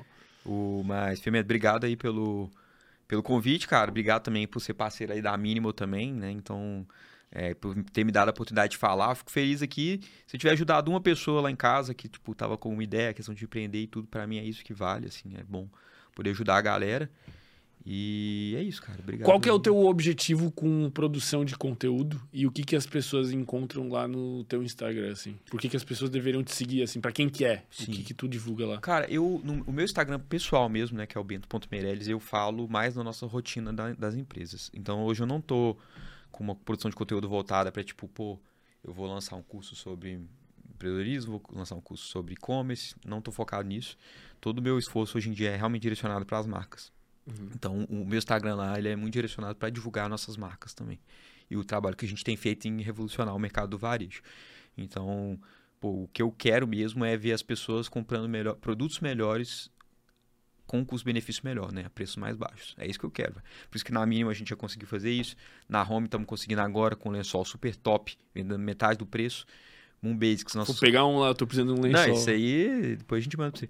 Um Basics também, conseguindo fazer camiseta muito boa, né? No estilo da mínimo, só que para as mulheres, só que muito mais barato. Né? A gente viu que nas mulheres ainda a galera vende até mais caro para as mulheres. Porque geralmente as mulheres pagam. É o Pink Tax, como é que é o nome? É isso? Não sei. Tem uma coisa assim, que, tipo, produtos iguais pra mulher sempre é mais caro, assim. Tipo, tu vai comprar gilete, é a mesma gilete, só, Só, que... como é caro. Cara, no, no coisa texto eu sei Pink que é. Tax, eu acho que é. É, é Pink Tax, É, pô. Tem sei. até no documentário disso, eu vi uma É vez. mesmo. É tipo uns produtos absurdos, tipo, é o mesmo desodorante, só que o da mulher é tipo três vezes o é preço, caro. pô. Cara, que lou- Por causa que da indústria da moda, indústria dos cosméticos, porque mulher usa muito mais, né? Incentivada a Sim. usar muito mais. Cara, legal, nunca vi não. Pink Eu vou procurar, vou procurar ver. Mas isso é impressionante, assim. Eu também achava isso uma coisa meio errada. Então o que, que eu fui fazendo? Vou fazer uma marca também, então, que coloca preço mais, mais acessível. Aos nossos concorrentes também, a Moon tem preços muito melhores. É, inclusive na Black November, né? Que, tipo assim, tá todo mundo com desconto. Então, esse é, o- é o meu objetivo, assim. Realmente, com a, com a criação de conteúdo, são divulgar as empresas. Então, às vezes a galera fala, ah, vamos lançar seu curso e tudo. Pô, acho que eu ajudaria muita gente, mas hoje eu tô muito mais focado em realmente fazer as empresas. Tem tempo ainda, né? Dá pra. É, hoje eu tô muito focado em fazer realmente as empresas irem muito bem. Então, é meu objetivo hoje mesmo. Irado, irado. Galera querida que está nos acompanhando, se vocês quiserem ficar bem vestidos, assim como eu e assim como o Bento, trajados aqui de mínimo aqui, ó, do- dos, dos pés à cabeça, aqui com a calça de sarja de material policial, agora eu não sabia dessa, É. achei, achei legal. E também com as camisetas, é, vocês podem usar o cupom do Sem Groselha e vocês podem ter agora na Black November até 39% de desconto, então tá, tá, tá mais barato que não comprar, praticamente tem kits e, e tudo mais. E como a gente falou aqui ao longo do episódio, são camisetas que elas são básicas, mas elas não são comuns, é realmente algo diferenciado, elas têm uma durabilidade muito maior, ela não dá aquela pipoquinha, ela não desbota, ela não encolhe quando tu lava, é um investimento, não é um gasto, é um investimento, tem cores, tem um caimento maravilhoso, como vocês podem observar, e eu tenho certeza que vocês vão gostar. Pode ter certeza que a gente não. Eu, eu jamais falaria bem de um produto que eu realmente não gostasse e não usasse. Então, usem o cupom lá do Sem Groselha que vocês não vão se arrepender. Depois podem até postar fotos usando e me marcar lá que eu, que eu reposto pô, também, né? Com, com, com o shape. Irmão, pra gente finalizar, eu quero que tu me indique um livro, cara. Um livro. Um livro. Cara, um livro que eu gosto muito, que eu sempre indico pra galera, é. A Nascente. A Nascente, porra, esse eu nunca ouvi falar, velho. Ele é pouco falado, velho. Mas eu tô, pra, pra todas as pessoas que eu indiquei, todos falaram que mudou a vida deles. Caralho. Eu não vou nem ouvir mais sobre. Acho Todos. que tá bom. Eu só tô isso. falando sério, velho. Ele é bizarro. E mudou minha vida também. É? Existe Bento antes e depois da Nascente. Porra. É um livro bizarro. Só que a- aí eu dou até um alerta aí pra galera que tá vendo. Não é todo mundo que Que tá preparado. tá preparado. Velho. Eu tô comprado já nesse livro, Esse velho. livro é. Esse livro é foda. Pra É gente um mind. Pá, explode a mente mesmo. explode. É. Quando que tu leu? Cara, primeira vez tem uns 6, 7 anos. E eu tenho tentado ler todo ano. Meu Deus, pô. É bizarro. É o meu minha bússola.